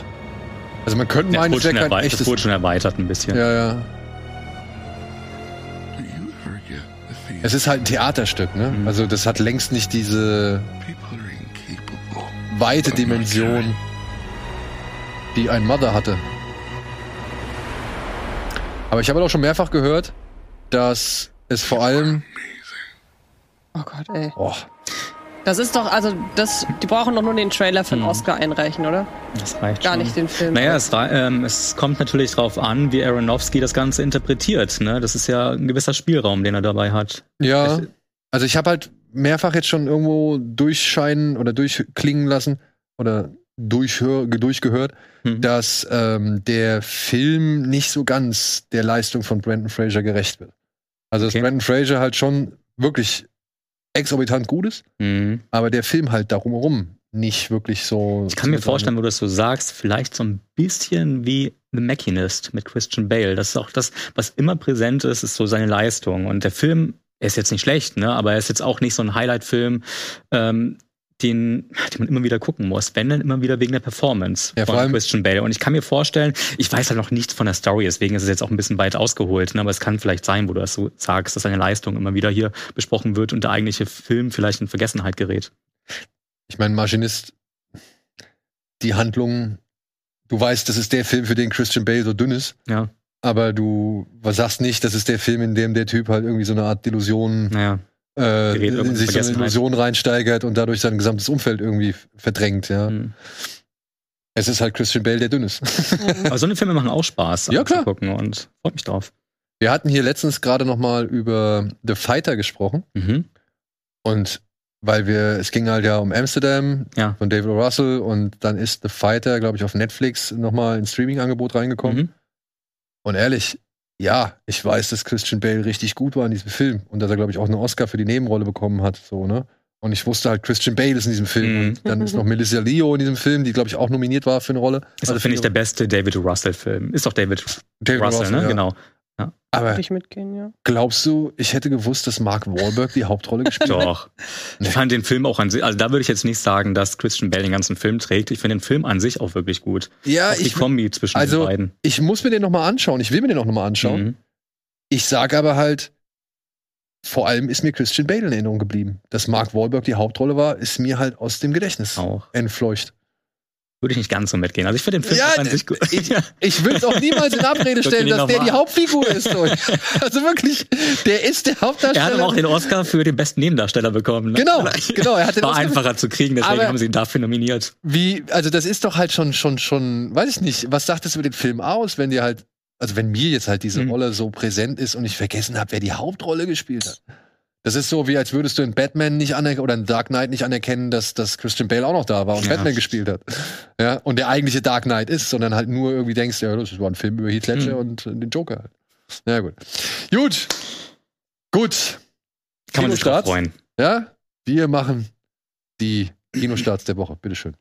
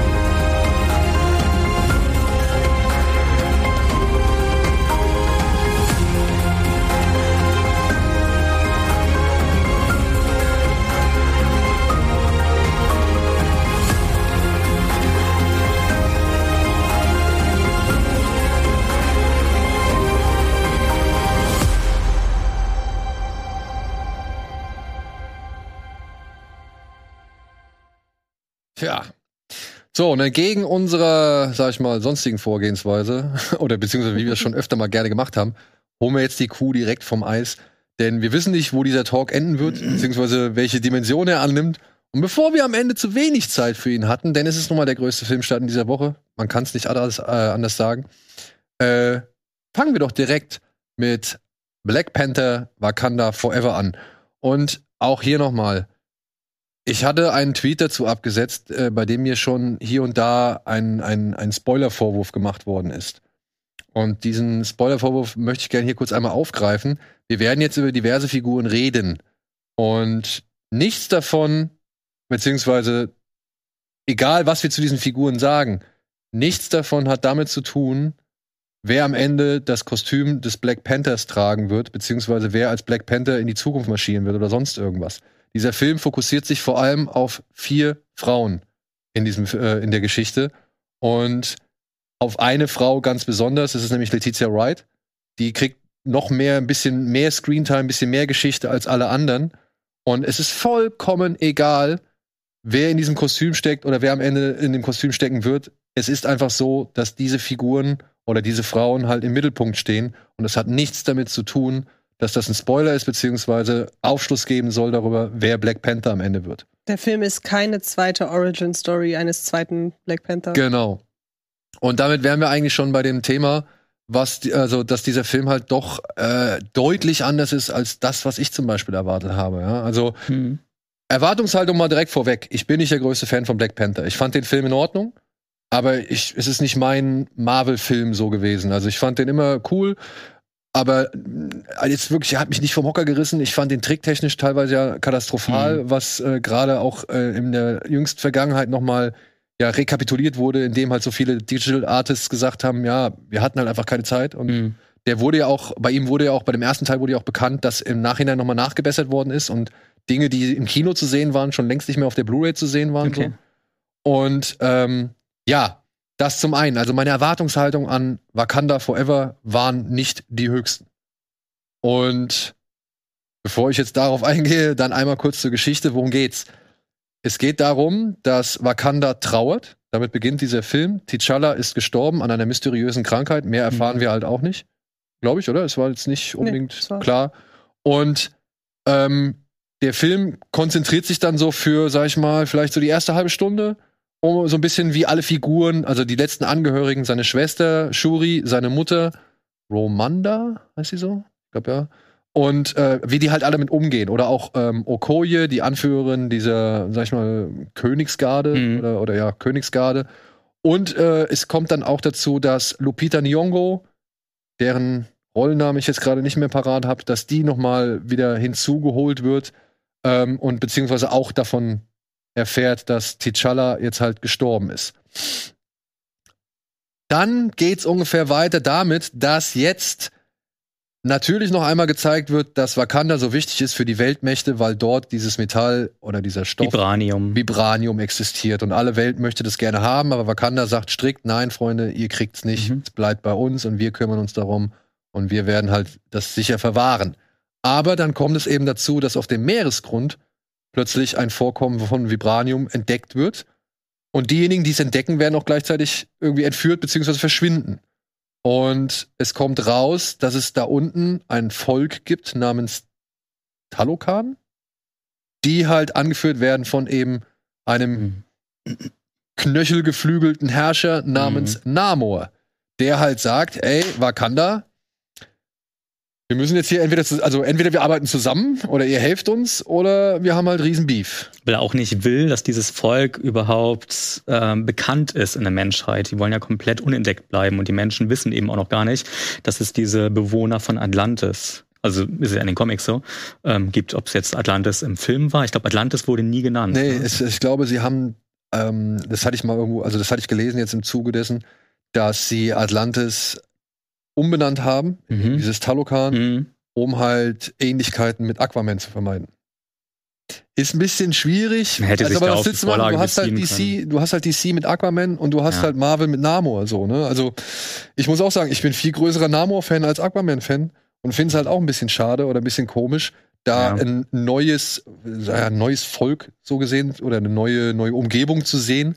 Mhm. Aber oder warum man das auch gemacht hat, um der, da kommen wir bestimmt gleich nochmal ausführlich zu, dem Aztekenkult irgendwie gerechter zu werden, damit das wieder passender ist, weil man hat hier eben nicht diesen diesen Atlantis-Mythos, ähm, sondern man hat ja wirklich die aztekische Kultur, die damit einfließt. Genau. Und ja, und es kommt halt so gesehen zu Spannungen und Streitigkeiten zwischen Wakanda und Talokan. Und währenddessen sind da halt noch am Rande irgendwo die Amerikaner, die sich das alles irgendwie anschauen, in Form von Morgan Freeman, nicht Morgan Freeman. Martin Freeman. Martin, Freeman. Freeman. und Juliette Louis Dreyfus. Mhm. Und währenddessen, ja, versucht man in Wakanda irgendwie zu klären. Brauchen wir einen Black Panther noch? muss ein neuer Black Panther sein und wer soll eigentlich Black Panther werden? Mhm. Ich glaube, sowas kann man, das ist so möglichst Ja. spoilerfrei, Ja. also so spoilerfrei wie möglich. Und arbeiten wir wirklich mit Namor zusammen oder eben nicht? Genau, ja genau. Arbeiten wir mit Namen zusammen und oder arbeiten wir nicht? Weil er ja doch ein bisschen drastischer ist mit seinen Methoden.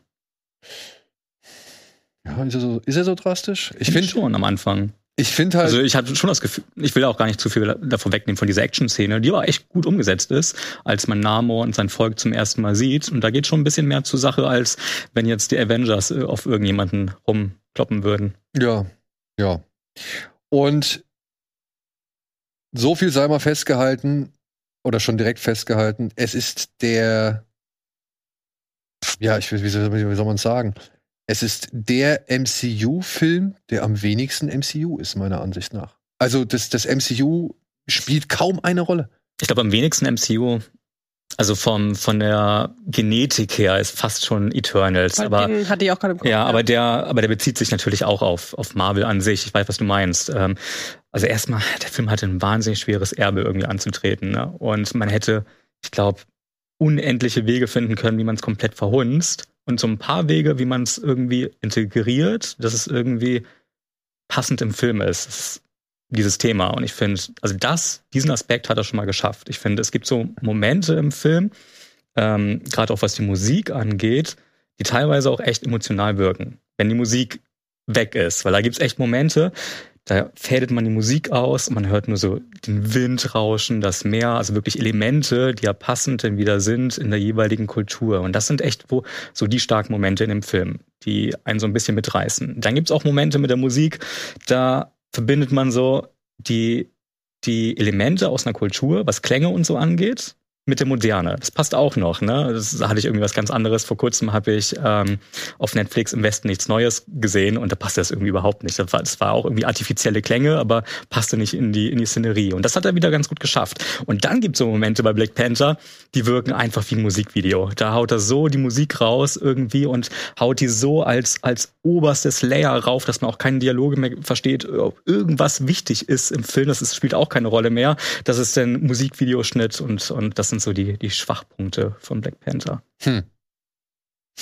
Ja, Also meine Erwartungshaltung war, glaube ich, noch geringer als deine, weil der erste Black Panther für mich, Mhm. glaube ich, unter meinen Flop 3 ist. Also es ist, gibt weniger Marvel. Ich erkenne die Wichtigkeit des Films für viele, die steht außer Frage. ne, die steht komplett aus der Frage. Aber es, normalerweise selbst die mittelmäßigen Marvel-Filme, da geht man rein und hat immerhin eine kurzweilige Zeit. Also auch so ein Shang-Chi, der, da, ich habe alles vergessen, aber im Moment des Kinobesuchs langweile ich mich halt wenigstens Mhm. nicht. Und aus Black Panther bin ich raus und hatte gedacht, habe das Gefühl gehabt, es waren, waren verschwendete zwei Stunden. Also der gehört wirklich zu meinen äh, Filmen, mit denen ich in- Marvel MCU am wenigsten anfangen kann. Dann habe ich aber den Trailer zu Wakanda Forever gesehen, der ist halt schon sehr effektiv. Also mit dieser Mhm. No Woman, No Cry Interpretation, auch wenn der, wenn man sich mal mit dem Inhalt des Songs beschäftigt, macht irgendwie No Woman, No Cry überhaupt keinen Sinn bei der Thematik, aber gut. Wieso? Naja, weil es geht ja darum, dass wenn keine Frau da ist, dann musst du auch nicht heulen. So. Keine Nee, Frau, nee, nee, kein, nee, nee, nee. oder nicht? Ich dachte eher, dass Frauen Oder haben halt stark sein müssten und aufstehen müssen und, und Oder- jetzt auch mal Ja. herrschen können. Oder Also haben der sie es mit Titel dem- übersetzt bedeutet eigentlich Weine nicht, Frau. Okay, ich kenne aber, also ich weiß, die Hm. haben ja eine andere Version in den Dings gepackt. Ja, da ist ja ja. auch ein Rap-Teil drin, den es ja im, im, im Original nicht gibt. Aber ich dachte, das Original handelt von äh, keine Frau, keine Probleme. So Nein, so- nein, nein, nein. Nicht? Nein, das Original handelt, also beziehungsweise das ist aus dem, Oh, ich glaube, jamaikanischen äh, Sprachgebrauch. Ähm, da, da sagt er eigentlich na cry, also weine nicht. Ja, Ach so, dann war Mhm. okay, dann habe ich es tatsächlich. Ich dachte irgendwie, das wäre ein allgemein bekannter äh, so Songs, die man gerne missversteht. Okay, dann war es so rum. Ich dachte, weil ich finde den Song super, auch die, auch die Mhm. Version. Okay, das ist sehr, sehr peinlich. Es tut mir sehr, sehr leid. Dann passt alles das gut, ja doch. alles gut, Und- weil also ich habe ich habe ähnlich gedacht, ich sagte so, hä, äh, warte mal, wie wollen Sie das jetzt irgendwie verklären, also erklären äh, mit dem Song, aber es ist tatsächlich so, dass das Okay. aus dem äh, jamaikanischen Sprachduktus heraus, sag ich mal, immer falsch verstanden worden ist. Okay, alles als, klar. ey, keine Frauen, keine Probleme, keine Frauen, Mhm. keine Tränen oder sonst Gut. irgendwas. Aber es geht tatsächlich ähm, darum, er sagt ja, er singt ja auch einmal Dear the Darling, don't shed no tears. Mhm. So, warum sollte er das, Das singen, stimmt, ja. wenn, wenn, wenn es heißt, keine Frauen, keine Tränen? So, also, es geht schon darum, dass die Frau nicht traurig sein soll. Okay. Ja, und das passte meiner Ansicht nach bei dem Trailer richtig gut, Ja, wenn du stimmt. halt die Mutter Lupita Nyong'o und Mhm. Letizia Wright siehst, die halt alle darum trauern, dass halt T'Challa nicht mehr da ist. Genau. Und der Trailer war halt wahnsinnig effektiv. Jedes Mal, wenn ich im Kino den gesehen habe, und das war ein paar Mal, hatte ich sofort einen Kloß im Hals. Man kann natürlich super kritisieren, dass da der Tod von Chadwick Boseman auch mit Absicht so eingesetzt wird. Kann man kritisieren, ändert nichts daran, dass dieser Trailer manipulativ effektiv war einfach. Darum geht's ja auch ein bisschen. Genau. Und ich glaube, das, das war, die haben natürlich auch mit der Erwartungshaltung gespielt. Ich glaube, das willst du ja auch quasi schon sehen im Trailer. Wie geht's jetzt nun weiter? Weil das ist ja Genau. die größte Frage, die, glaube ich, alle hatten äh, vor Black Panther 2 oder eben Wakanda Forever. Was jetzt mit diesem Charakter oder mit, mit äh, dem Mythos eben passiert. Ja, und ich muss sagen, ich finde die Entscheidung, die sie gemacht haben, leider Hm. nicht glücklich. Also das war nicht die beste Entscheidung, die sie getroffen haben. Äh, für mich hätte es, glaube ich, deutlich mehr gebracht oder es wäre, glaube ich, auch für den Film besser gewesen, hätten sie sich dafür entschieden, äh, Chadwick Boseman zu ersetzen und so weiterzumachen, wie sie es eigentlich vorgehabt haben. Weil du merkst Mhm. halt schon, dass sie gewisse Teile aus dem, was eigentlich mal geplant war, in diesem Film untergebracht haben aber gleichzeitig halt versuchen wollen, eben das Andenken von Chadwick Boseman irgendwie Mhm. zu würdigen, was meiner Ansicht nach echt toll ist.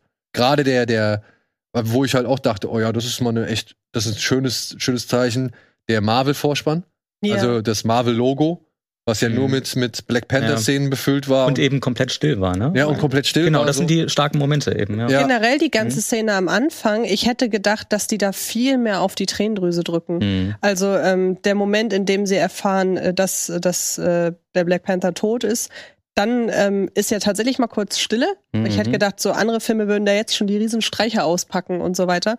Und dann diese ganze Beerdigungszeremonie. Man sieht nur kurz die trauernden Frauen Mhm. und dann zelebriert man es ja in dem Film, wie man es in diesen Kulturkreisen macht, Mhm. nämlich mit großer Feier, mit viel Tanz. Und es wird trotzdem zwischendurch immer mal wieder ruhig. Aber ich saß dann da und dachte, ja, das war jetzt berührend.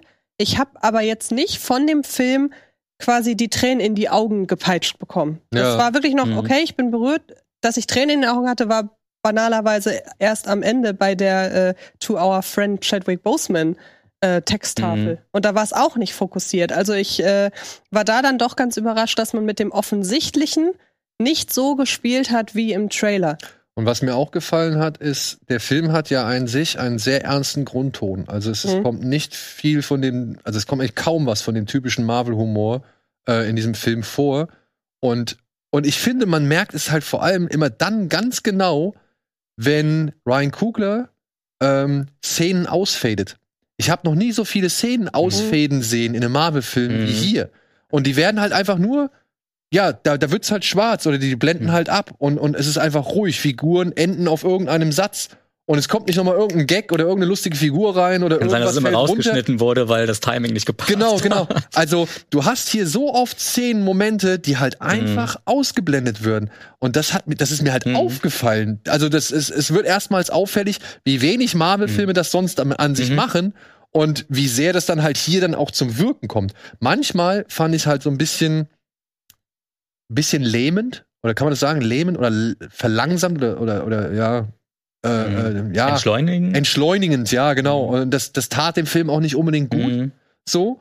Gerade weil man ja merkt, wie sehr sich dieser Film von einer Szenerie zur nächsten hangelt, um dann halt letztendlich auf die Punkte zu kommen. Das, was du auch schon gesagt hast, dass der schon ein paar mehr Wege gehen muss, um seine Plotpoints miteinander zu Und kombinieren. weil er unglaublich lang ist. Das Und kommt ja er halt auch noch echt mal dazu. unglaublich Du hättest wirklich eine halbe Stunde da, glaube ich, rausnehmen können und es wäre immer noch der gleiche Film gewesen mit einem anderen Tempo manchmal. Also es fühlt sich manchmal, und das ist immer das Problem, wenn ein Film lang ist, und man merkt es auch, dann ist es eigentlich nicht so gut. Und das Nee. merkt man hier leider doch an vielen Stellen bei dem Film, dass er doch ziemlich lang ist, weil sie, das, das, das sind diese Musikvideopassagen. Das sind immer auch manchmal die Action-Szenen, die irgendwie nicht so wirklich eine Relevanz da haben, weil die ja das typische, die typische Marvel-Formel dann wieder haben. Wobei es ist nicht ganz so groß, es kommt jetzt kein Beam aus dem All und es ist jetzt auch keine Raumschiffe. Wir haben manchmal doch Raumschiffe, aber nee, jedenfalls nicht in der Größenordnung. Aber trotzdem, gerade wenn man es ja manchmal sogar versucht, mit dem Motorrad durch die City zu cruisen, dass man vielleicht ja so einen Mission Impossible Weg geht, aber den geht man hier ganz bestimmt nicht. Das ist Nee. eher so CGI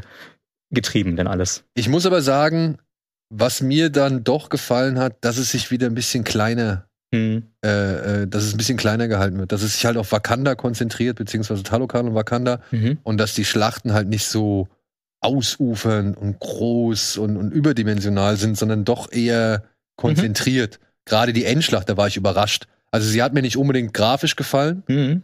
Aber ich war überrascht, dass man sie dann doch eher klein, äh, sag ich mal, oder beziehungsweise um einen Punkt herum konzentriert. Mhm. Das fand ich angenehm, das fand ich cool. Und auch die, der Kampf zwischen zwei Personen einfach nur. Das ist, das ist gar nicht mehr, das muss ja gar kein, gar kein Riesenkampf sein, sondern einfach nur im späteren Verlauf des Films ein Kampf zwischen zwei Personen. Das ist, glaube ich, so einer der ein bisschen besseren Action-Szenen, weil du da so ein Gefühl von, von, es kann was passieren hast, dass du auch mitfieberst mit den Personen und, und dann berührt dich, was heißt berühren, oder denn, dann bist du mehr, mehr drin im Film. Und das hat da wieder ein bisschen mehr funktioniert. Ja, ich weiß nicht. Also bei mir nicht unbedingt so. Also bei mir nicht unbedingt so. Ich bin, und das ist jetzt aber auch egal, weil ähm, mir muss dieser Film nicht zwangsläufig gefallen. Ich bin nicht mehr bei diesem, wie soll man sagen, bei diesen digitalen Superhelden. Da bin ich nicht mehr so mit, also das, da bin ich nicht mehr so involviert. Apropos digital, ne? Ja, warte kurz. Hm. Ich, ich, ich mag halt einfach nicht dieses, diese Nanobots-Geschichten. Hm. So, sie nimmt einen Helm hoch und guckt sich an, welchen Helm sie aufsetzen möchte Mhm. oder, oder Figur X hat irgendwie einen Stab äh, und, und, und äh, oder beziehungsweise äh, guckt sich an, welche Waffen sie nehmen möchte. Mhm. Und dann siehst du halt irgendwann, Figur XY taucht auf, hat einen Helm auf und dann macht und plötzlich ist der ganze Helm weg. So. Und ich, ich kann diese. Ein bisschen was Haptisches. Ich kann das nicht mehr kurz. abnehmen. Das ist Ja. so für mich, das ist für mich dann ein Trickfilm so, ja. Mhm. Und das ist in Ordnung.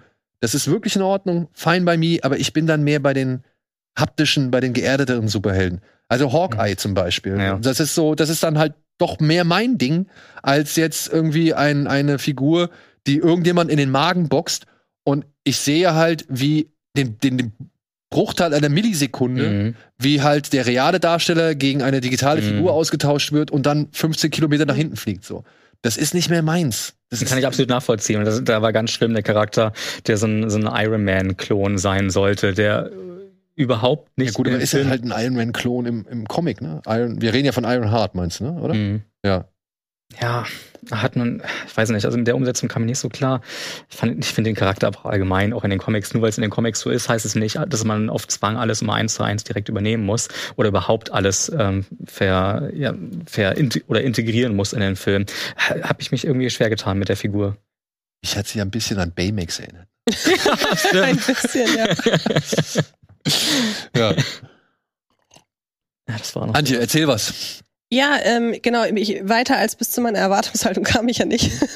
ähm, ich war nämlich dann doch sehr positiv überrascht. Also vor allen Dingen deshalb, weil ich mit der bisherigen vierten Phase, das ist ja, glaube ich, das Ende, Ja, ich glaub, kaum irgendwie. der Höhepunkt, als Höhepunkt wurde Ja. aber ist betitelt. Ant-Man nicht dann. Nee, ich meine, dass das ähm, Weihnachtsspecial von Guardians ist das Ende Ende. Okay. Hm. Ähm, und ähm, ich konnte, also da waren wieder einige ganz gute dabei. Ich fand Thor einigermaßen unterhaltsam. Ich mochte vor allen Dingen ähm, Spider-Man, war der noch? Der war noch in Phase Mhm. 4.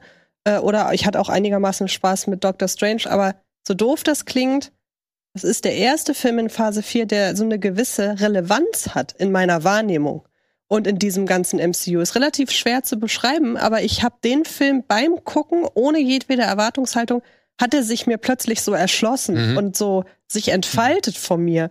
Und ähm, ich fand den wirklich zu meiner, ich, ich habe mich während des Films mehrmals bei dem Gedanken ertappt, du hättest ja niemals gedacht, dass der so gut wird, bei diesem ganzen Gedanken.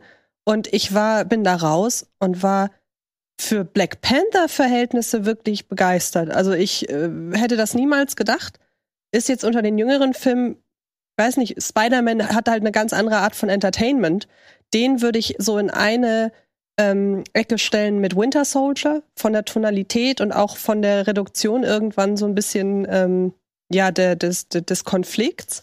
Ähm, er hat aber trotzdem auch so Dinge, ich finde, er hat einige so wahnsinnig starke Einzelszenen Mhm. und immer der Weg von der einen Szene zur nächsten, die ist, der ist teilweise ein bisschen schleppend. Alles, was Mhm. auf der Erde spielt und mit Martin Freeman zu tun hat, da hat, hat man die halbe Stunde, die man wegkürzen könnte und dann wären da die Längen teilweise nicht drin. Dann hast du hier ganz stark das Problem, dass du Wissen aus der Serie voraussetzt, äh, was gewisse Figuren angeht, was dich, was sich dir nicht erschließt als unwissende Person. Ich, ich habe die Serie gesehen, äh, um die es geht, und dachte, die armen Leute, die jetzt überhaupt nicht wissen, was Sache ist. Und vor allen Dingen habe ich halt mittlerweile aufgehört, die Marvel-Serien zu gucken. Also, ist bei mir so, da fanden die auch, dass Dreyfus extrem schlecht gespielt hat. Ja, ich muss Boah, das War war, so echt, das war richtig irgendwie. grottig. Also auch, auch, also diese Haarsträhne, ne? Ja. Die hat mich am meisten aufgeregt, weil die hatte sie ja vorher gar nicht gehabt. Also am meisten aufgeregt, ne, Leute, alles cool. Also der Film ist wirklich, äh, lässt mich eigentlich relativ in, in, kalt so. Wäre Ne? aber witzig, wenn du den richtig geil findest und dann ist da diese eine Haarsträhne, macht dir alles. Ja. aber ich muss auch sagen, dafür, dass das halt echt eine gute Schauspielerin ist, Ja. Da auf Ähm, keinen Fall. da war sie nicht gut. Also da war, Ja. war sie halt, aber an sich genau wie Freeman und ihre, all ihre Szenen war sie verzichtbar. Komplett. Ja, und das ist halt irgendwie so schade. Hier bei Namor zum Beispiel, ne, die Flügelchen am Mhm. Fuß, Mhm. Da musste ich am Anfang noch schmunzeln, aber dann, ja, komm. Ich Wollte Hätte ich, ja, Wollte ich gerade sagen. Ähm, wir haben. Wo mache ich denn weiter? Ähm, ich war erstmal recht überrascht, auf welchen Konflikt es überhaupt hinausläuft. Mhm. Weil ich dachte, ich wusste im Vorfeld gar nichts, außer die stimmungsvollen Bilder aus dem Trailer. Mehr als Stimmung machen sollten die ja nicht.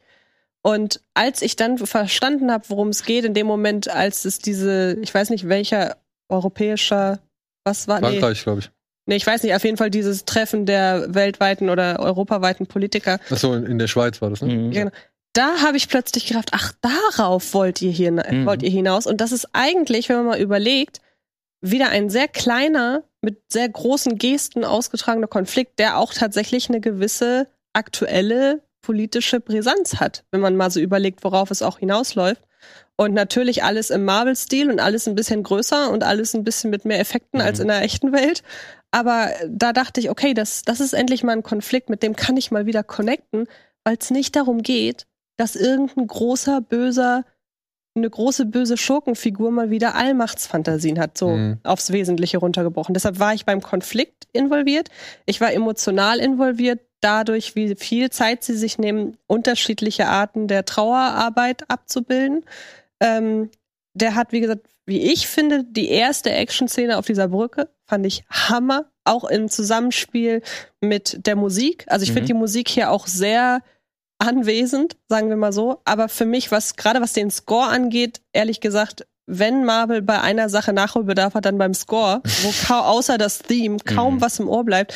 Und hier, das ist der erste Score, bei dem ich mir gedacht habe, wenn der draußen ist, dann höre ich den aber in Dauerschleife. Wieder von Herrn Göransson, ne? Genau. Und dann auch in äh, Ergänzung der Songs. Also ich finde, das passt wieder sehr, sehr gut.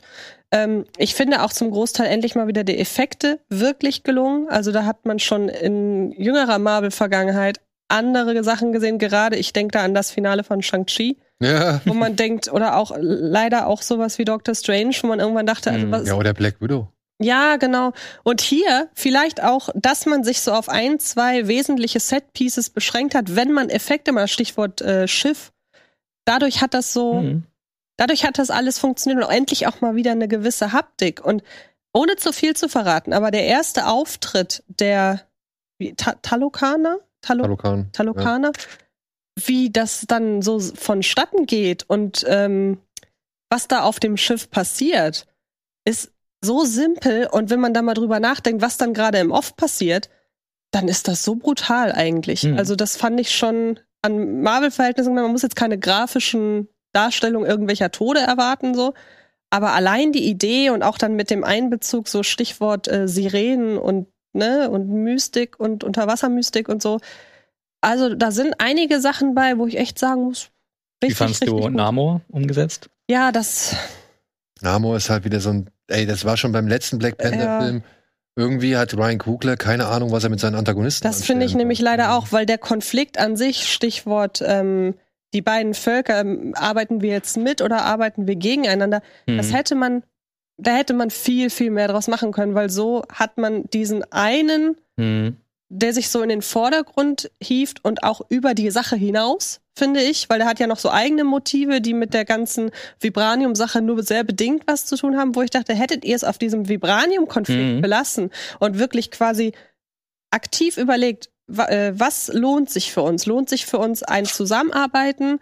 Ähm, Mhm. können wir uns überhaupt vertrauen? Tun wir uns zusammen gegen die anderen? Lässt jeder den anderen in Ruhe? da hätte ich jetzt nicht noch jemanden gebraucht, der sagt, ja, ich bin quasi Stellvertreter dieses Konflikts Mhm. und führe uns an, aber ich habe auch noch ganz viele andere Probleme und die möchte ich jetzt auch noch austragen. Also ich hätte es gerne bei dem Vibranium-Völkerkonflikt belassen, weil es gibt zu Beginn des Films diese Szene, da diese politische Szene, wo Angela Bassett's Figur sagt, wir geben euch das Vibranium nicht, weil, weil das Vibranium so Mhm. gefährlich ist, sondern weil ihr so gefährlich Ja. seid. Und das ist ein sehr simpler, vielleicht ein bisschen plakativer, aber halt einfach treffender Satz in dem Moment. Wirksam, ja. Und darauf hätte man noch mehr aufbauen können. Eigentlich hast du ja, was man eigentlich hätte ja machen können, worauf er am Anfang so ein bisschen hingearbeitet hat, ist diese krasse Dreierdynamik. Du hast ähm, die, die, ähm, also die Leute aus Wakanda. Du hast ja eigentlich auch die Menschen, die ja eigentlich auch dahinterher sind, was aber so ein bisschen irgendwie in Vergessenheit im Laufe Genau, des Films gerät. Äh, und eben ähm, Namor. Also es ist wirklich so eine Dreierkonstellation und der Film hätte es eigentlich schaffen müssen, dass du fast, also mit den Menschen jetzt nicht unbedingt, aber dass du mit den anderen beiden Parteien irgendwie mitfieberst und vielleicht beide Beweggründe verstehst Mhm. und nachvollziehen kannst und dadurch als Zuschauer herausgefordert werden würdest, Auf wem, wem gönne ich das? Auf eigentlich? welcher Seite stehe ich jetzt? War, Wie bei Civil War, da Ja. weiß es auch nicht so genau. Und ich finde, diese Höhe hätte ich Kugler eigentlich zugetraut. Ich auch. Ich auch. Gerade durch Food Rail Station und also seinen früheren Filmen, die sind eigentlich so gut. Und diesen, diesen Konflikt oder dieses Konfliktpotenzial hätte er viel mehr ausarbeiten können. Und die Zeit wäre auf jeden Fall da gewesen. Und dann, dann wäre es auch ein bisschen spannender gewesen. Dann hätten die Menschen auch überhaupt eine Relevanz gehabt, weil ey, ob sie da sind oder nicht, das ist Ja, ich überhaupt meine, nicht mehr so wichtig. vor allem, wenn man da mal jetzt ideologisch draufblicken Mhm. möchte, was bei so einem Marvel-Film natürlich dann auch immer so die Sache ist, ist das ein Unterhaltungsprodukt, gehe ich Mhm. da rein, um einfach abzuschalten und ein bisschen irgendwie Spaß zu haben oder beziehungsweise einfach mir das anzugucken. Ich finde, der Spaß ist nicht mehr der, das primäre Ziel, denn dieser Film ist ernster als sehr viele Marvel-Filme. Also neben Eternals habe ich ja selten einen ernsteren Film gesehen hier im, im MCU, würde ich jetzt mal behaupten, so, so vom reinen, Mhm. von der reinen Grundstimmung her. Und nichts gegen Winter Soldier, ich liebe Winter Soldier, Mhm. aber der hat halt auch einen anderen, eine andere Ernsthaftigkeit, die Ja. halt schon ein bisschen mehr auf ja eben das den Thrill, Ja. sage ich mal, abzielt. Und hier zielt es ja nicht auf Thrill ab. So, das Mhm. ist ja keine keine Verschwörungs, äh, ist ja kein Verschwörungskrimi, der hier stattfindet. So, ähm, wenn man das sich mal halt so ein bisschen betrachtet, muss ich schon sagen, wäre das nicht Wakanda und wäre das nicht diese, ja, wäre es nicht dieser Afrofuturismus, den man hier irgendwie, ähm, mit dem man halt im ersten Teil schon so, so selbstverständlich und selbstermächtigend Mhm. irgendwie ähm, umgegangen ist. Ist ja in Ordnung, darfst du ja machen. Aber ersetzt das mal durch eine andere Nation. Mhm. Also stell dir mal vor, Wakanda wäre eine andere Nation. Und dann wäre der Film aber ruckzuck unten durch. Hm. Ja, also ich finde halt auch, dass wo ein Power, nee, wie ist er? Killmonger. Die Killmonger, ne? Mhm, ein Michael B. Jordan im ersten Teil so richtig schön mal Wakanda in Frage gestellt hat und auch gesagt hat, ey, ist das überhaupt richtig cool, was die hier machen? Mhm. Ja? Also Afrofuturismus und dieses ganze Land in allen Ehren und so weiter, aber wirklich geil handeln die auch nicht. Das wurde ja am ersten schon relativ schnell dann fallen gelassen, dass man halt eine Kritik an dieses Land stellen kann. Und ich finde, hier wird es halt auch dann relativ schnell fallen gelassen, dass man halt wirklich in Frage stellen kann, ob das wirklich so gut ist, was sie da machen. Das wäre interessant gewesen, dieser Shift zu, zu ähm, Namor eben hin. Genau. Und jetzt muss ich aber sagen, und das ist halt blöd, weil es sind halt so Sachen, mit denen würde ich mich eigentlich ungern, möchte ich mich eigentlich ungern auseinandersetzen, wenn es darum geht, dass irgendwelche Leute in Poweranzügen sich gegenseitig auf die Mütze Mhm. hauen und so, ja, weil das ist ja das eigentlich, womit ich Spaß haben möchte.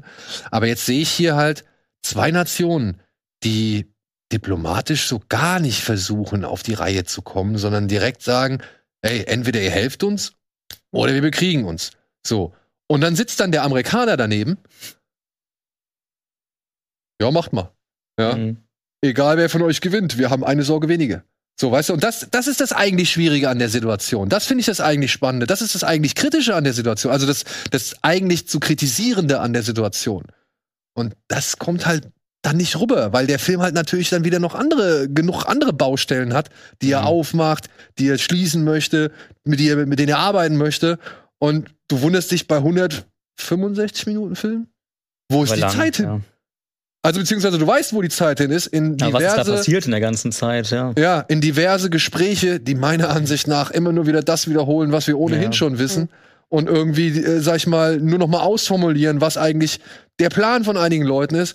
Und da denke ich mir, ey, da kannst du aber auch mal locker 20 Minuten rausnehmen oder diese 20 Minuten durch irgendwas ersetzen, Mhm. was dem Ganzen eigentlich noch eine größere und eine bessere Bedeutung geben würde, als eben nur diese kleinen ideologischen Ansätze im Hintergrund. So. Ja, und dann, ja, ich muss sagen, actiontechnisch fand ich es jetzt nicht so, da fand ich Herrn Kugler schon besser. Also gerade wenn man sich mal von Creed die Mhm. erste, die erste, den ersten Boxkampf und sowas anguckt, also Deswegen habe ich eigentlich auch erwartet, dass weniger Schnitte vorkommen. und es, ich fand schon relativ Mhm. heftig geschnitten.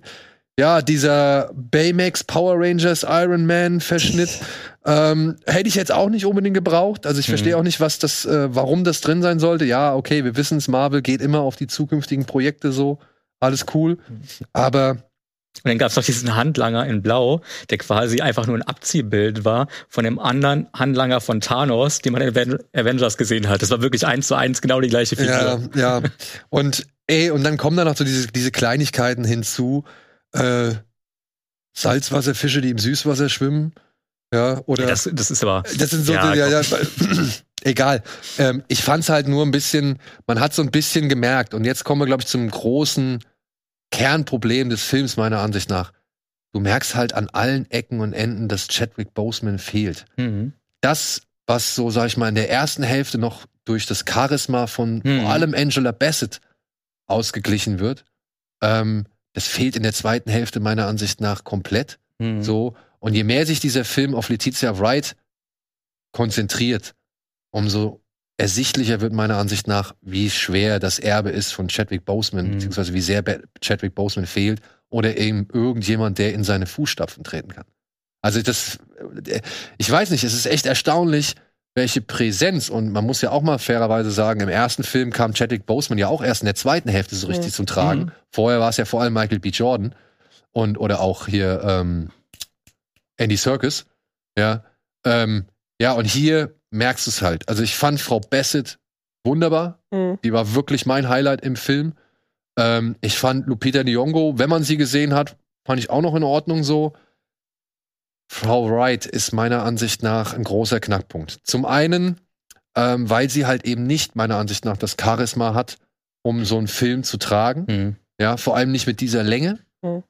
Und ja, weil halt auch die Figur, glaube ich, nie so ausdefiniert war. Ich glaube, Ja. Shuri sollte nie mehr als die Schwester von T'Challa sein. Und jetzt plötzlich steht sie so im Mittelpunkt und wir wissen eigentlich kaum was über sie. Das ist ja, glaube ich, auch so ein kleines bisschen das Problem, dass sie im ersten Teil, da ist sie mir halt teilweise auf die Nerven gegangen, weil sie so einen Sidekick, äh, so einen witzigen Sidekick-Charakter hatte, so einen Comic-Relief-Charakter eigentlich Mhm. fast schon.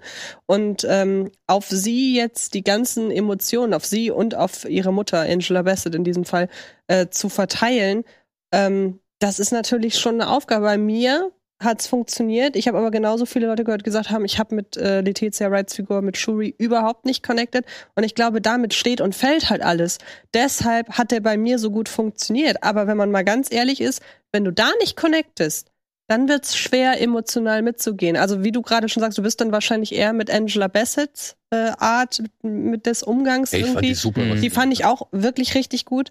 Ähm, und so doof das klingt, vielleicht wäre der Film noch besser geworden, wenn man sich primär auf sie konzentriert hätte. Das wäre natürlich ein Riesenrisiko gewesen, weil du hast da nicht den jungen äh, Nachwuchsschauspieler oder die junge Nachwuchsschauspielerin oder jemanden, der gerade super angesagt ist, ähm, in einem coolen Kostüm, sondern du Mhm. hast halt einfach eine trauernde Mutter. Das wäre ein sehr interessantes Experiment geworden. Zwischen ihr auch und Namor vielleicht sogar. Ja, ja, genau. Ja, ja, zum Genau. Beispiel, ne? Ähm, Also die Mutter und der Sohn.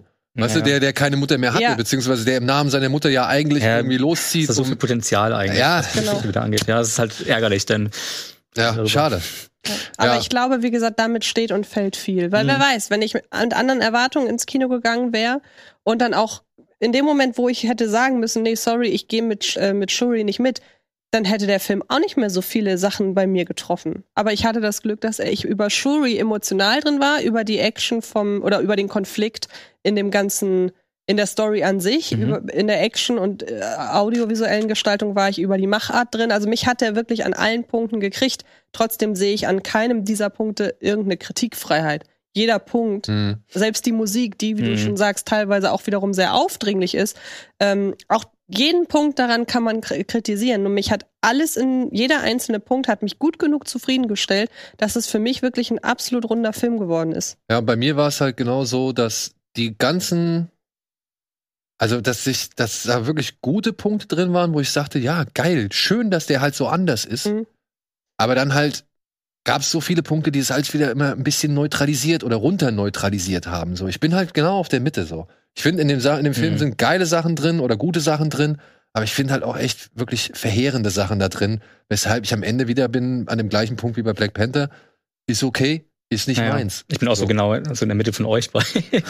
also jetzt nicht wirklich gut, aber auch nicht wirklich schlecht. Ich habe ihn wirklich gern gesehen. Ich, ich fand ihn wirklich, ich fand ihn einfach zu lang. Ja, ich finde, ich habe die ganze Zeit im Hinterkopf dieses Potenzial, was eigentlich in dieser Dynamik steckt, in dieser Dreierkonstellation. Gerade das ist halt ärgerlich. Aber es gab halt auch Momente, die haben mich ein bisschen emotional berührt. Nicht so wirklich, aber mehr als man es vielleicht von anderen Marvel-Filmen gewohnt ist. Aber letztendlich, also ich bin so ein bisschen rausgegangen aus dem Film, habe auch gedacht, ja, ist ein weiterer Marvel-Film, der sich zwar ein bisschen anders anfühlt als der, der herkömmliche Marvel-Film, aber nach zwei Jahren denke ich so darauf ran zurück und denke, ja, ist ein Marvel-Film. Ja, vor allem fragt man sich halt wirklich so Phase 4, ne? Also was, was war das jetzt? Was will mir Phase, Phase 4 überhaupt sagen? ja, also wo, Ja, du hast halt in Phase 4, Phase, in Phase 4. Phase vier. der- Phase ist halt rum, ne? Ja, genau. Da hast du so doof, das klingt irgendwie. In sämtlichen bisherigen Marvel-Phasen hattest du so einen Kern, auf den am Ende wieder alles so zurückgefallen ist. Hm. Und irgendwie hat Phase 4 gefühlt einfach nur tausend neue Figuren in Stellung gebracht. Und irgendwie hängt über allem so diese Multiverse-Idee. Das heißt, Mhm. es kann mit allen Figuren zu jedem Zeitpunkt alles passieren. Was auch, wenn, wenn, wenn ich mich in, die, in den Gedanken reinsteige, dass Dinge, die in dem Film passieren, Mhm. möglicherweise wieder zurück, rückgängig gemacht werden könnten wegen Multiverse und so, Mhm. da darf ich mich nicht zu sehr reinsteigern, weil dann ärgere ich mich. Ähm, aber im Gegensatz zu diesen ganzen, wie gesagt, was hatten wir? Shang-Chi, wir hatten Eternals, wir hatten Black Widow, der völlig unnötig war.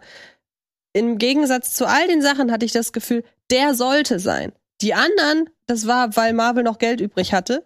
Und der sollte sein. echt? Weil ich Ja, denke das halt, so der sollte Krea- nicht so sein. Weil Nee, keiner wollte den Tod von Chadwick Nee, Boseman. natürlich nicht, aber so doof das klingt, selbst das habe ich nicht so. Also da muss ich wirklich sagen, da bin ich ganz raus bei dem Gedanken, man hat es dem Film angemerkt. Finde ich tatsächlich gar nicht. Also Das ist vielleicht so, wie wenn du irgendwie so ein Schachbrett aufmachst. Genau. Dann pullern die ganzen Figuren erstmal raus und die müssen jetzt erstmal in Stellung gebracht werden. Ja. Und da sind sie jetzt.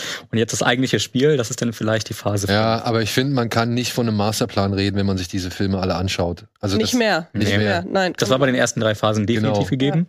Aber Man hier, höchsten Respekt an Kevin Feige dafür. Hier auf keinen Fall. Vielleicht Ja. auch eine Kreativpause. Vielleicht ist das eine Kreativpause. Aber was halt auch Stichwort Figuren in Stellung bringt, das ist eine Sache, die mich an Wakanda nämlich wirklich Hm. nervt. Ich habe noch im Film das Gefühl, da werden Figuren in Stellung gebracht, die du noch nicht mal groß für Filme brauchst. nee, sehr Sondern Mhm. man hat direkt, ich sehe eine Figur und weiß, zu dir wird es eine Serie geben und die werde ich mir nicht Ja. angucken. Bei, bei Hulk hattest du auf einmal Scar da stehen, ne? Wo das eigentlich irgendwie mal thematisiert. Scar ist ja Son of Hulk. ja. Der stand da auf einmal.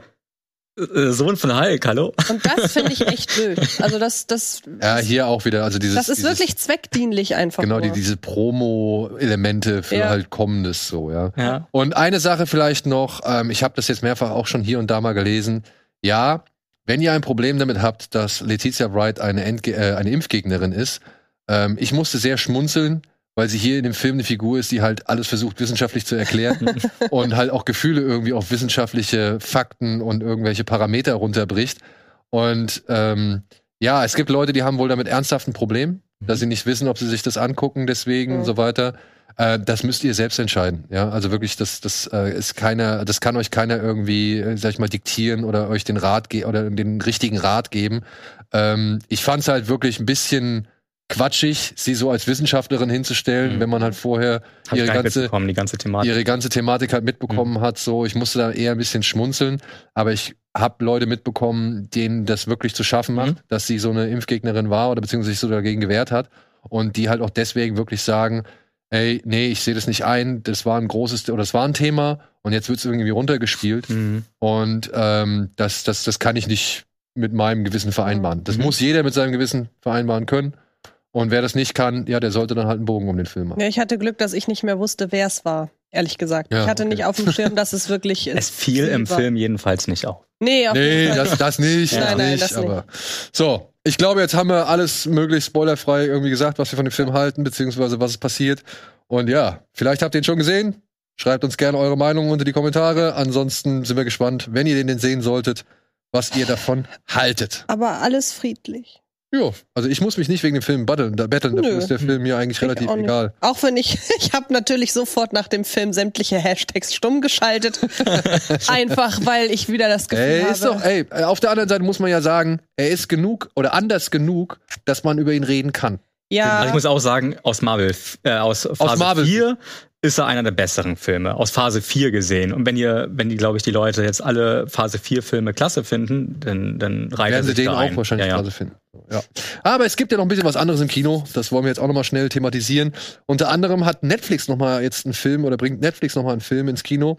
Der heißt Die Schwimmerin. Den habe ich noch nicht gesehen, aber der interessiert mich, denn da geht es um zwei Schwestern, die aus dem Iran fliehen, um halt ja das machen zu können, was sie halt gerne machen wollen, nämlich bei der Olympiade als Schwimmerin antreten.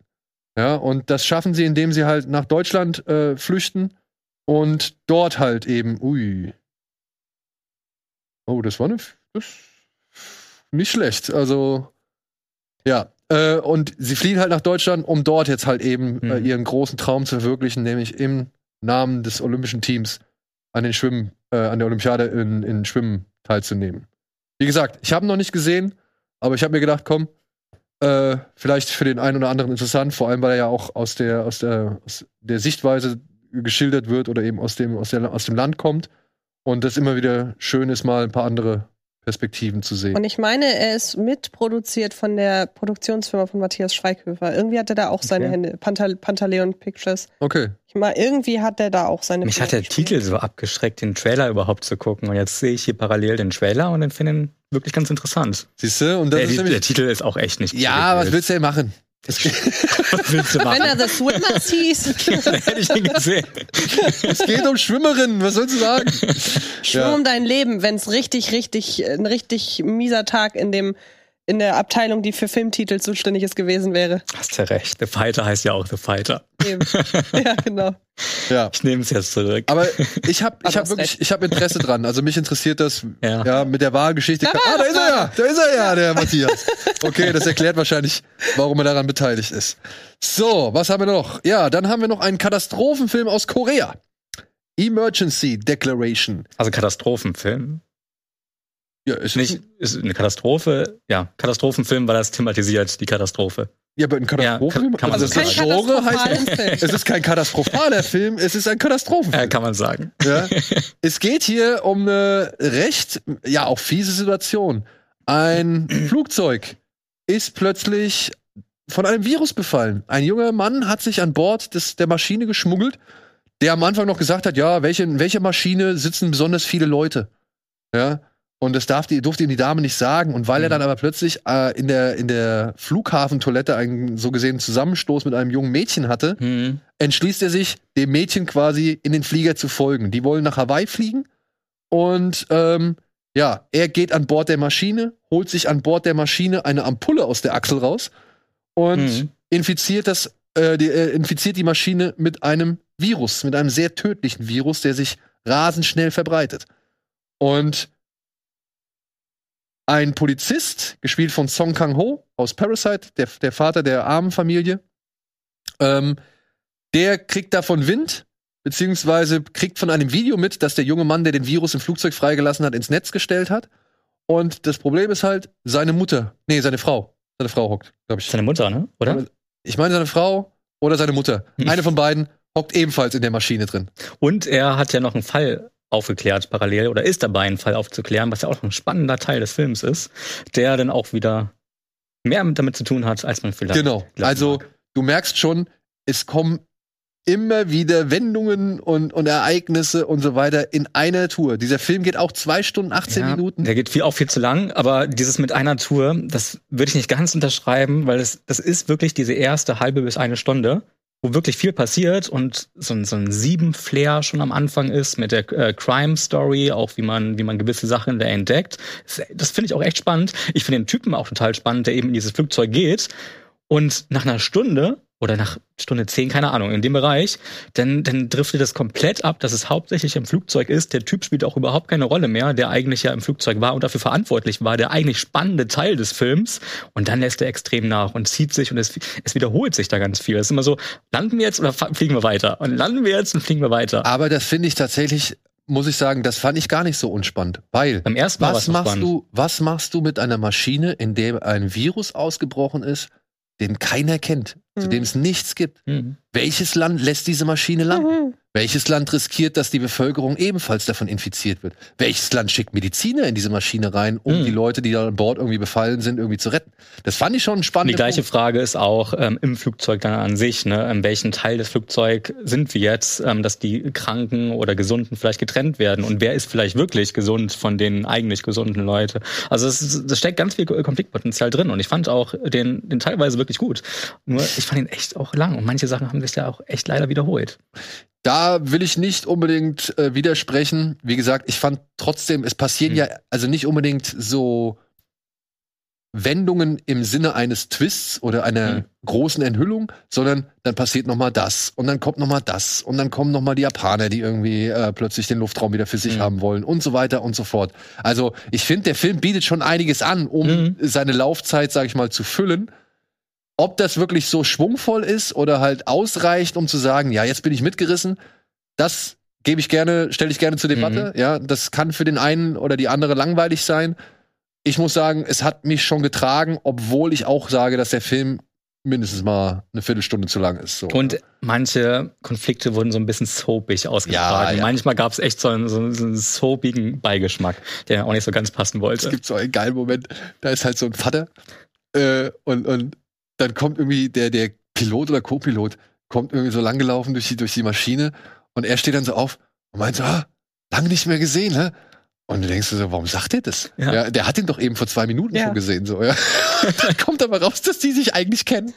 Aus der Vergangenheit. Also es Okay. wird dann plötzlich nochmal so ein richtiger Plot aufgemacht, der irgendwie eine Rolle spielt, ja. Und also, das meine ich halt. Er Mhm. bietet schon einiges an, so. Und du hast irgendwie Stirb langsam zwei, Mhm. Train to Busan, äh, ja, Snakes on a Plane, also Mhm. Virus on a Plane. Ist aber kein Zombie-Film, das dachten manche, Ja, ja, genau, genau. als sie den Trailer gesehen haben. Es ist eigentlich ein richtiger Katastrophenfilm, ja. Mhm. Oder du hast halt die Airport-Filme und so. Also wirklich, die haben eine Menge reingesteckt. Mhm. Und du hast halt zwei der absoluten äh, koreanischen Topstars mit Song Kang-ho und Jung Byun-hun, glaube ich, heißt der. Oh, ich muss noch mal auf den Namen. Aber mir hat sich irgendwie die Frage festgesetzt, warum denn die Person, die gefragt wurde, in welcher Maschine die meisten Leute sitzen, warum die denn, also da bei dieser expliziten Frage muss man doch als Flughafenmitarbeiter oder Mitarbeiterin hellhörig werden.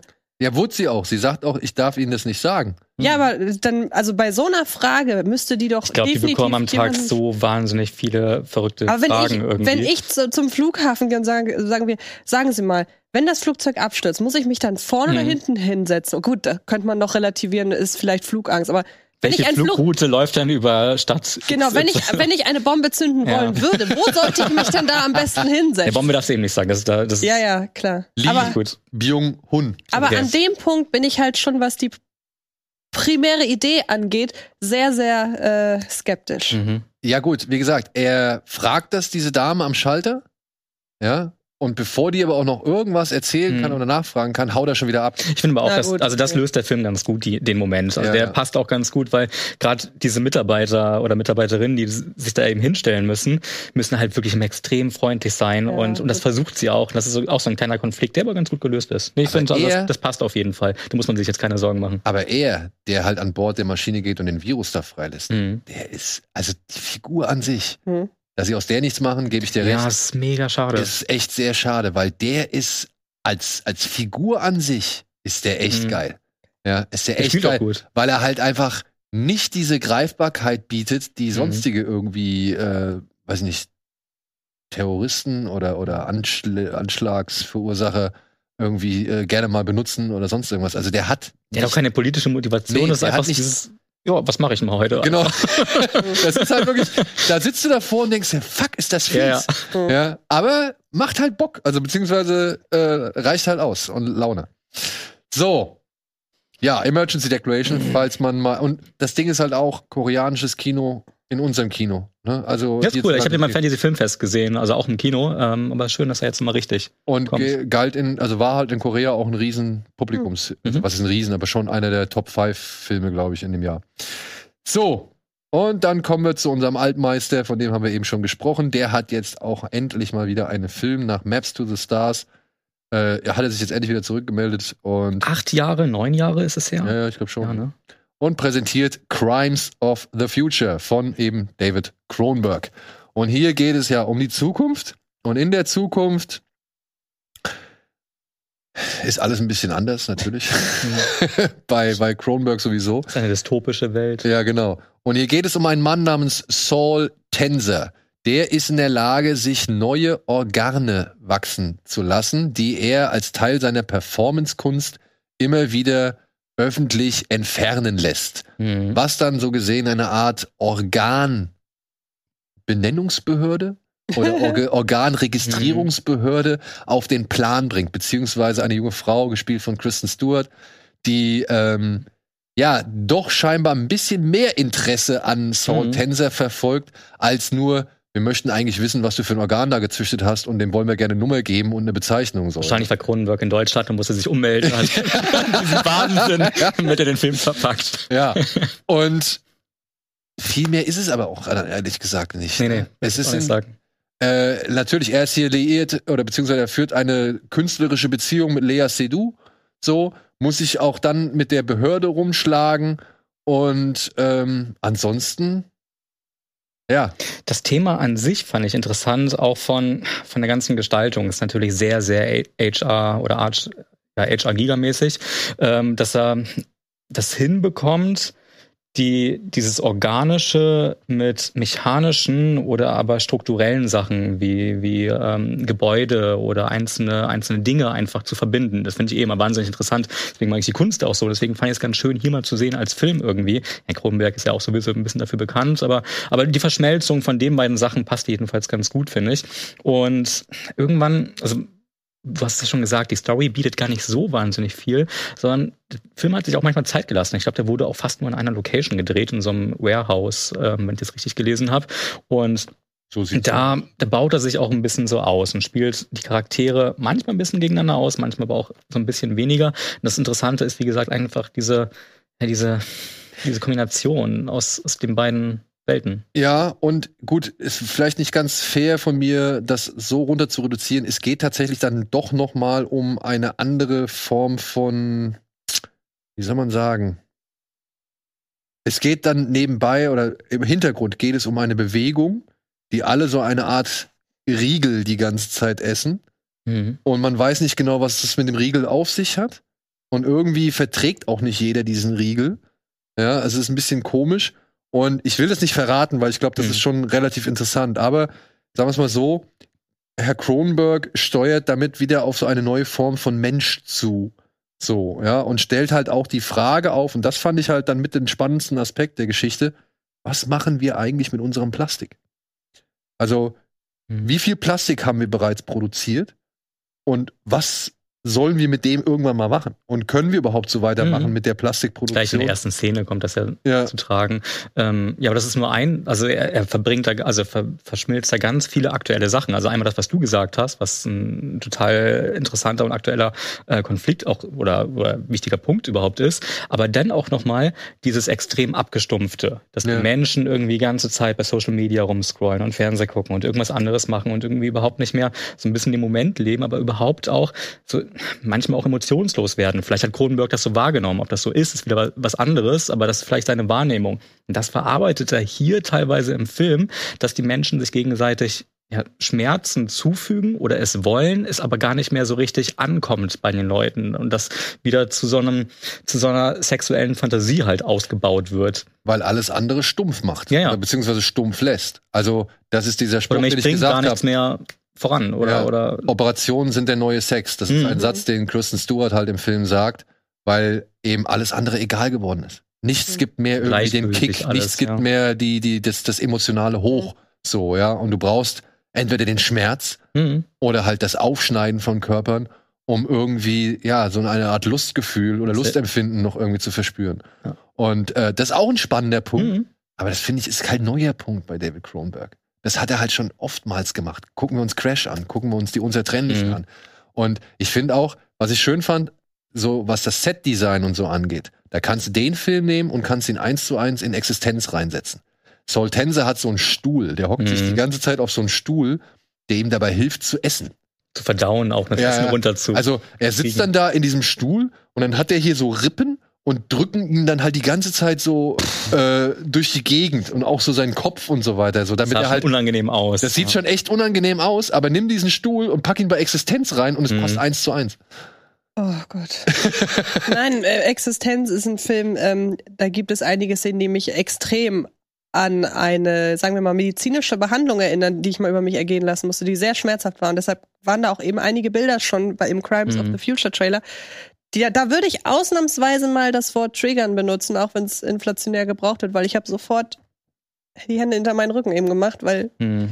da habe ich arge Probleme mit, so Ja. Dinge in Sind die auch- Haut rein und so. Es sind auch Ah. einige Leute aus dem Kino gegangen, oder? War das nicht so, dass bei der Premiere Leute aus dem Kino gerannt sind? Ja, gut. Konnte ich nicht ganz nachvollziehen. Vielleicht ist es auch einfach nur Es PR-Gelaber. kommt immer darauf an, wo so ein Film auch läuft. Läuft so ein Film in Cannes Ja. oder in Venedig, weißt du, wo du halt mit Abendkleid und Säckchen und, und was weiß ich oder im Frack da anmarschiert kommst Mhm. so und willst eigentlich nur einen schönen Abend erleben, kann ich verstehen, dass die Leute aus dem Kino gehen. Zeig den auf einem Fantasy-Filmfest, in Die Leute oder das sonst irgendwas. gewohnt, ja. Da sitzen wahrscheinlich Leute und denken sich, oh, oh, komm, David, das haben wir alles schon ein paar Mal gesehen. Aber es ist doch auch alles eine Frage der Vermarktung. Ich meine, damals bei der Weltpremiere von Blair Witch Project, da konnten sich die Verleiher und, äh, beziehungsweise großer Verleih war es Mhm. ja nicht, die Filmemacher damit schmücken, dass in den Zeitungen stand, dass während des Films Leute ohnmächtig geworden Mhm. sind. Das war auch korrekt. Das war aber deshalb korrekt, weil die Schlange vor dem Kino so lang war, dass die Leute stundenlang in der In Sonne Florida standen bei 40 Grad. stundenlang in der Sonne standen, nichts getrunken haben und dann sind die nicht umgekippt wegen des Films, Mhm. sondern weil sie da so lange standen. Aber trotzdem ist es ja wahr, dass Leute während des Films in Ohnmacht Mal wie du es auslegst, ne? sind. Solche Sachen finde ich immer sehr spannend. Ja. Ja, also Crimes of the Future für David Cronenberg-Fans ähm, more of the same, würde ich sagen. Ja. Immer noch solide, aber man hat halt schon ziemlich viel, was er in diesem Film verarbeitet, halt einfach schon in anderen Filmen von ihm gesehen. Und wer halt nicht so der Erfahrene ist mit seinen Werken, ja, be prepared. Ne? Mich hat das fertig gemacht, dass die da alle so unsteril unterwegs waren, dass sie die ganze Zeit aneinander rumschnibbeln und irgendwelche Werkzeuge vom Tisch nehmen, der noch nicht mal desinfiziert wurde und dann den Bauch aufschneiden. Und dann, ja. Aber für mich hat der? Film, der Trailer immerhin schon, ich habe ihn leider noch nicht gesehen, aber immerhin hat er dafür gesorgt, dass ich mir Crash äh, bestellt habe. Ja? Also, ja.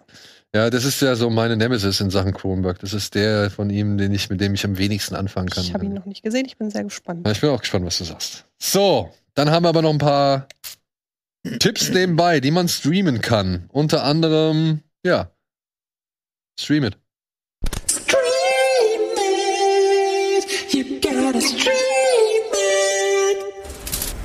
Und hier machen wir es auch relativ kurz. Auf Netflix äh, startet ab Freitag My Father's Dragon oder der Drache meines Vaters. Auf den bin ich sehr gespannt. Äh, hier geht es um einen kleinen Jungen, der zieht mit seiner Mutter in eine neue Stadt und kommt da nicht so ganz zurecht oder beziehungsweise findet es nicht so toll. Aber äh, trifft dann, eine, ich glaube, wenn ich das richtig verstanden habe, eine Katze und die sagt ihm, vor der Stadt gibt es eine Insel und auf dieser Insel lebt ein Drache. Und diesen Drachen möchte er jetzt finden. Und ich denke mal, das hat ein bisschen metaphorischen, symbolischen Charakter, was diesen Drachen angeht. Ähm, hat mich von den, vom Trailer her, ja genau, ähm, erinnerte mich an Breadwinner zum Beispiel. Es kommt von den, äh, ja, Wolfwalkers natürlich auch, kommt von dem Studio, ne? Von Comic Saloon heißen die. Richtig, Alvin? Möglich. Ja, gut. ja, und äh, deswegen, äh, ich denke mal, das wird auch ein Film sein, den ich mit meinen Kindern gucken werde. Aber ich habe schon gehört, der soll eine sehr schöne Botschaft auch äh, hinten unten drunter haben unter der Oberfläche. Dementsprechend bin ich gespannt drauf. Und vielleicht ist das ja was für die eine oder den anderen von euch da draußen. Ne? Könnt ihr ja vielleicht auch nochmal. Ja, ich hatte, ich hatte den verwechselt mit diesem Wasserdrachenfilm. Weißt du, dieser pinke? Ja, das war Dings. Äh, ähm, ähm, ähm, Das Seemonster? Sea, sea, sea, sea Sea Beast. Genau. Mit dem hatte ich den verwechselt. Oh Gott, wie süß. Aber den werde ich auch gucken. Auf jeden Fall werde ich den auch gucken. Ja, ich glaube, das, äh, das wird schon gut. Ja. Das wird schon gut. So, und dann hat tatsächlich Disney Plus einen der, ähm, ich glaube, er kommt aus, wenn ich es jetzt richtig in habe, kommt er aus Kanada. Also es ist halt einer dieser Tollywood-Filme so gesehen. Mhm. Nee, nicht Tollywood. Sandalwood, genau. Wenn sie aus Kanada kommen, heißen sie, glaube ich, Sandalwood. Kanada ist Okay. äh, einer der großen Staaten in Indien, beziehungsweise Bezirke. Es gibt halt dann äh, Tamil, Mhm. das ist wäre dann die Filmindustrie in Tamil ist Tollywood Mhm. Dann die ganze äh, Filmindustrie rund um die Hauptstadt, die nennt man dann, glaube ich, Bollywood. Mhm. Und hier, das ist ein Film, soweit ich weiß, aus Kanada. Und das ist dann Sandalwood. Ja, also es gibt Okay. da so mehrere Bezeichnungen für. Brahmastra Part 1 Shiva ist jetzt bei Disney Plus gelandet, weil Disney den halt weltweit vermarktet hat. Ist einer der teuersten indischen Filme, die es bislang gibt. Und handelt von einem DJ, glaube ich, ja, ähm, der herausfindet, dass es eine Waffe gibt, die sogenannte Bra- Brahmastra, mit der man das Universum äh, komplett aus den Fugen äh, Okay. geraten lassen kann, beziehungsweise mit dem man auch das Universum komplett vernichten kann. Und dann gibt's natürlich noch eine andere Fraktion, die möchte halt auch diese Waffe in ihren Besitz kriegen und äh, dann gibt's halt Menschen, die halt so die Elemente besch- äh, ähm, beherrschen können und so weiter und es kommt dann halt eben zum großen Clash. Aber ihr merkt, Part 1, ne, es wird auf jeden Fall eine Fortsetzung geben. Aber auch da, wer Black Panther durchsitzt, hat auch Sitzfleisch für den, weil der geht nämlich auch 2 Stunden 46 und liegt auf Disney Plus, so viel sei schon mal gesagt, nur in der englischen Fassung vor. Also, den gibt es dort nicht in Hindi oder Tamil oder ich weiß nicht, wie die Sprache in Kanada genannt wird. Auf jeden Fall äh, ist er nur auf Englisch vorhanden, was halt die Sache noch mal ein bisschen erleichtert, Mhm. weil man dann keine Untertitel 2 Stunden 46 lesen muss. Aber ich habe mal reingeguckt bislang und ich gucke den fertig, weil Okay. ich habe Bock drauf, weil das ist schon äh, überbordend. Und ja, es hält nicht mit der ganzen Klasse amerikanischer Großproduktion irgendwie mit, aber es ist erstaunlich, was in Indien gerade aus relativ, also vergleichsweise geringem Budget an gleichwertigen Effekten oder Bildern und Action und so geschaffen wird. Also, Mhm. falls man sich bislang nicht so rangetraut hat, jetzt hat man wieder eine Gelegenheit, auf Disney Plus sich das Ganze zu geben. So. Und dann haben wir noch ein paar Mediathekentipps. Unter anderem, was habe ich hier, was habe ich schon mehrfach vorgestellt? Oh Beautiful Night bei Arte, ich glaube, den haben wir schon ein paar Mal hier gehabt. Da geht es um einen jungen Mann, der hat sehr große Angst vor dem Tod. Aber es kommt halt im Laufe des Films oder beziehungsweise zu Beginn des Films dazu, dass er den Tod trifft. Und mit dem reist er dann quasi eine Nacht lang durch Berlin. Und muss unter anderem einen Paradiesvogel befreien oder Mhm. russisches Roulette spielen oder Go-Kart, glaube ich, auch fahren und so weiter und so fort. Also äh, Regiedebüt von dem Regisseur Xaver Böhm heißt er, glaube ich. Und echt gelungen. Geile Okay. Bilder und echt schöne Story. Hattest du ihn mal gesehen? Mhm. Dann haben wir natürlich äh, auf Tele 5 haben wir noch mal einen schönen Horrorfilm, The Ring oder der Ring, Ringu, das Original. Also hier ist die japanische Version für diejenigen, die den amerikanischen von Gore Verbinski schon 15.000 Mal gesehen haben. Und jetzt vielleicht auch mal das Original schauen möchten, äh, auf Tele 5 gerade erhältlich. Ebenso wie Assassination Nation. Ein Film, der vor allem für Freunde von Euphoria oder japanischen Rachefilmen geeignet ist. Ich hätte ihn lustigerweise, also ich weiß nicht, ich kenne jetzt die Rezeption beider Filme nicht. Ich weiß nicht, welcher von beiden Filmen besser ankommt. Aber ich finde, es ist der bessere Buddies, Buddies, Buddies. Assassination Nation? Hm. Oh, würde ich gar nicht so Also vergleichen. ich finde die beiden von der Agenda, die sie verfolgen, sehr ähnlich und finde, dass Assassination Nation da wesentlich mehr draus macht. Ich bin leider kein großer Buddies, Buddies, Buddies Fan. Ich fand das alles sehr gezwungen. mhm. Ja, gut. Äh, Also so nach dem Motto, hier, wir haben folgende Buzzwords. Strickt da ein Film drum. Und ich finde, dass Assassination Nation das so gesehen auch ist, aber sich mehr des oder da, da, sich dessen aber bewusst ist, während sich Buddies, Buddies, Buddies sehr clever vorkommt. aber Assassination Nation bietet auch deutlich mehr Geschichte noch an. Ich meine, hier geht es ja, Ja, um vier Schülerinnen Mhm. und plötzlich tauchen halt ähm, Nacktbilder auf im Netz in der Kleinstadt, in der sie da leben, äh, die halt Salem heißt auch noch. Salem, Okay. ja genau. In der halt ähm, ja erwachsene, gestandene Männer Sex mit Teenagerinnen, Highschool-Schülerinnen und so weiter haben oder halt dabei gezeigt werden. Und alle Welt fragt sich, wer hat diese Bilder ins Netz gestellt und schnell kommt man hier halt auf ähm, Frau Waterhouse, Suki Waterhouse und ihre Freundinnen, Mhm. die halt dafür verantwortlich gemacht werden und dann beginnt eine richtige Hetzjagd. Mhm. Und gegen die stellen sie sich halt zur Wehr. Okay. Und es gibt, das ist halt von äh, hier ähm, dem Sam Levinson, Sam Levinson, Malcolm and Marie. dem, dem Regisseur von ähm, Euphoria, also Mhm. dem Showrunner von Euphoria, der Sohn von Barry Levinson. Äh, und äh, der hat jetzt hier halt gewisse Themen und Bilder, die halt auch schon in Euphoria Thema sind, hat er hier halt schon erprobt, sage ich jetzt mal. Also da wird man halt diverse Parallelen ähm, feststellen. Und gleichzeitig gibt es aber inszenatorisch ein paar richtig geile Momente. Ja, also da gibt es so eine Art One-Shot, der Hm. immer nur an der Außenfassade eines Hauses la- entlang fährt und dann halt immer beobachtet, was in den einzelnen Zimmern abgeht. Okay. Das ist sensationell gemacht. Wirklich, das ist Ein bisschen sensationell. Fenster zum. Hof mäßig. Ja, ja, Okay. aber halt aus einer anderen Perspektive Ja, ja. raus. Und das ist wirklich echt sehr, sehr gut. Okay. Er ist hier und da meiner Ansicht nach auch ein bisschen plakativ. Ich muss auch sagen, ich finde die Mädels teilweise, so clever sie sich geben und so abgebrüht sie sich geben, finde ich sie halt schon sehr dumm. Ja, der Film ist super plakativ, aber wie gesagt, während ich, ich habe halt das Gefühl, dass als hätten als hätten Assassination Nation und Buddies, Buddies, Buddies, beide Leute, die, also wenn, dieselben Leute haben beide Filme gepitcht quasi, anhand derselben Buzzwords. Und dann hat Sam Levinson gesagt, gut, wenn ich schon all das unterbringen muss, dann hau ich es euch auch richtig in die Fresse. Und die Regisseurin von Buddies, Buddies, Buddy hat gesagt, ich bin aber richtig subtil. Ich schieb euch das so unter. Und nee, nein. Ja, aber ich muss sagen, dafür, dass man, also um die Zielgruppe zu erreichen, die man, glaube ich, erreichen will, Mhm. Jeweils mit Buddies, Buddies, Buddies und äh, Assassination Nation, darf man auch gerne plakativ sein. Ja, und am Ende darf man auch beide gucken. Ja, genau. So der wirkt am. Anfang, als ich das Bild gesehen habe, nur so wie Spring Breakers heißt er, glaube ich. Spring Breakers, ja. Daran Sollte man meinen, aber der Okay. ist, ich finde den hier deutlich fieser, Okay. weil er jetzt gerade auch dann diese Jocks zum Beispiel, ja, die, die Sportler Mhm. der Highschool und so weiter, ähm, wie der die zeigt und was er Okay. die, was der die machen lässt. Ja, das ist teilweise schon echt unangenehm. Mhm. Ist wirklich unangenehm. Aber es ist der gleiche Schlag Mensch. Ja, ja. Bisschen, ne? Genau. Also wie Mhm. in Spring Breakers. Ja, Okay. Also du musst dich quasi darauf einlassen, mit ähnlichen Figuren wie in Spring Breakers eine komplett andere Story einfach zu Mhm. verbringen, Ja. würde ich sagen. Aber dieses Bro Ja, ja, das. und, und, und Spring Break und, Das und so ja weiter, das, das, das ist schon vorhanden. Ja? Okay. Also America, das ist schon auf jeden Fall Thema in, in sowohl all, in all diesen Werken. Okay. Fand ich ja gar nicht so schlecht, deswegen. Ich glaube, ich gucke mir mal an. Ja. Und Jeff Winger aus Community hat eine richtig fiese Rolle Ja. in dem Film. Wie heißt er nochmal im Original? Ich kann ja keine Menschen. Ähm, ich kann mir von McHeel, Mc, Mc, McHeel? Joe McHeel? Joe McHale. Genau. Joe McHale, Joe McHale. Mhm. Ja. So, dann haben wir noch was leichteres. Pride, ebenfalls in der ARD-Mediathek. Da geht es um einen Streik von, ich glaube, was sind sie? Bergbauarbeiter, äh, Minenarbeiter? Ja, Bergarbeiter. Äh, spielt zurzeit Maggie Thatchers, die ja damals so eine richtig rigorose Innenpolitik auch gemacht hat. Und falls ihr den Film Billy Elliot, I Will Dance, kennt. Mhm. Kennst du? Mit, wie heißt Nee. der? Oh, wie heißt der denn jetzt? Der Hauptdarsteller. Billy Elliot. Wie heißt er denn? Das nicht. Jamie Bell. Jamie Bell, da wurde dieses Thema schon mal so im Hintergrund angerissen durch die Geschichte des Vaters und des Bruders von Billy Elliot.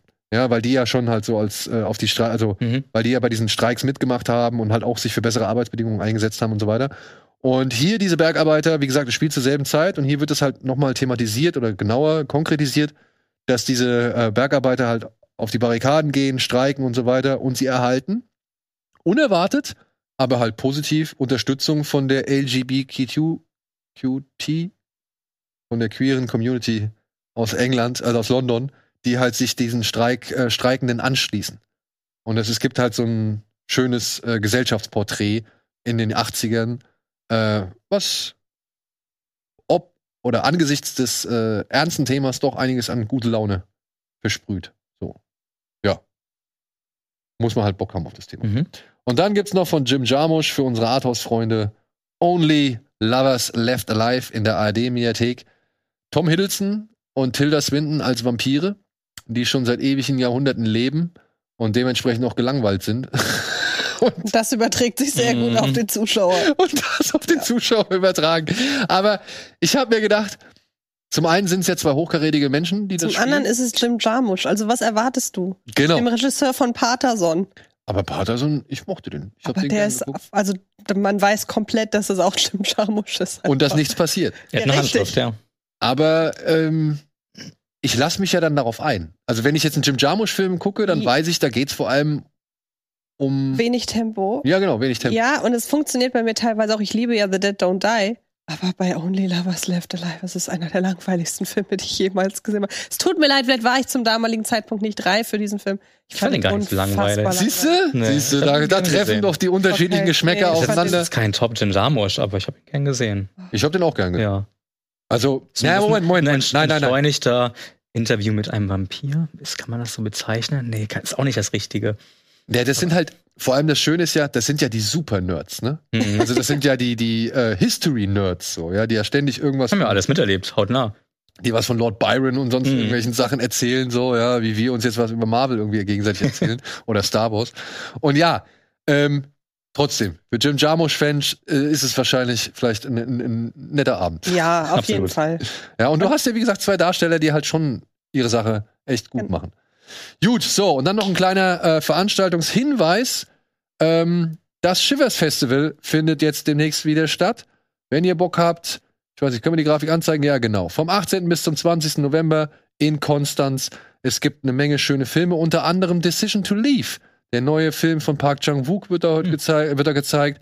Dann gibt's einen sehr schrägen Film namens Strawberry Mansion, den habe ich gestern gesehen äh, um einen Mann, der immer davon träumt, dass ihm sein Kumpel irgendwelche Chicken Wings und Colaflaschen oder irgendwie Sherry Cokes vorbeibringt und der sich dann bei einer alten Frau einquartiert, um deren Videobänder zu checken, mit Hilfe einer sehr merkwürdigen Apparatur.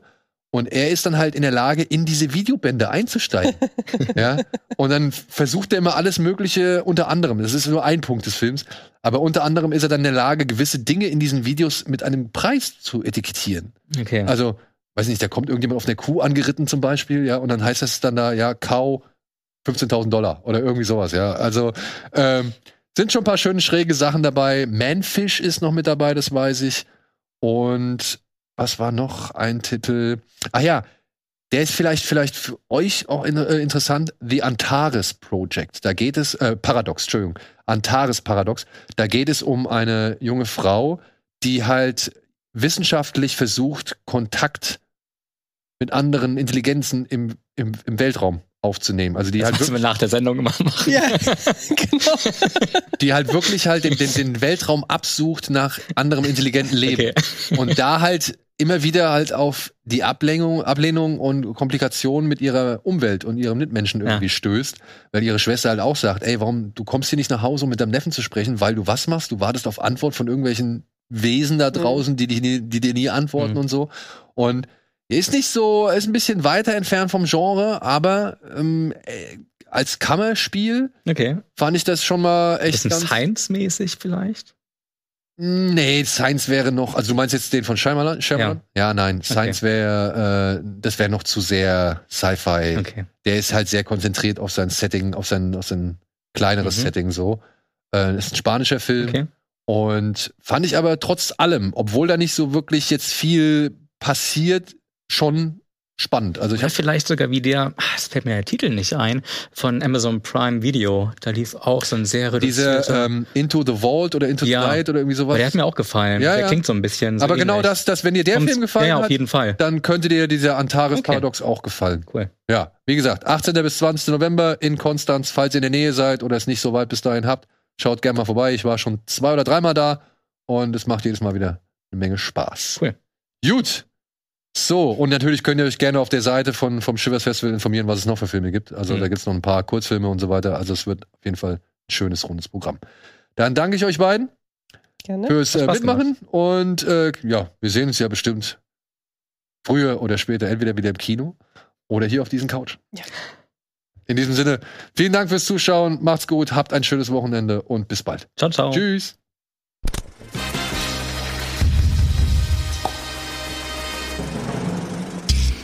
Diese Sendung kannst du als Video schauen und als Podcast hören. Mehr Infos unter rbtv.to/kinoplus.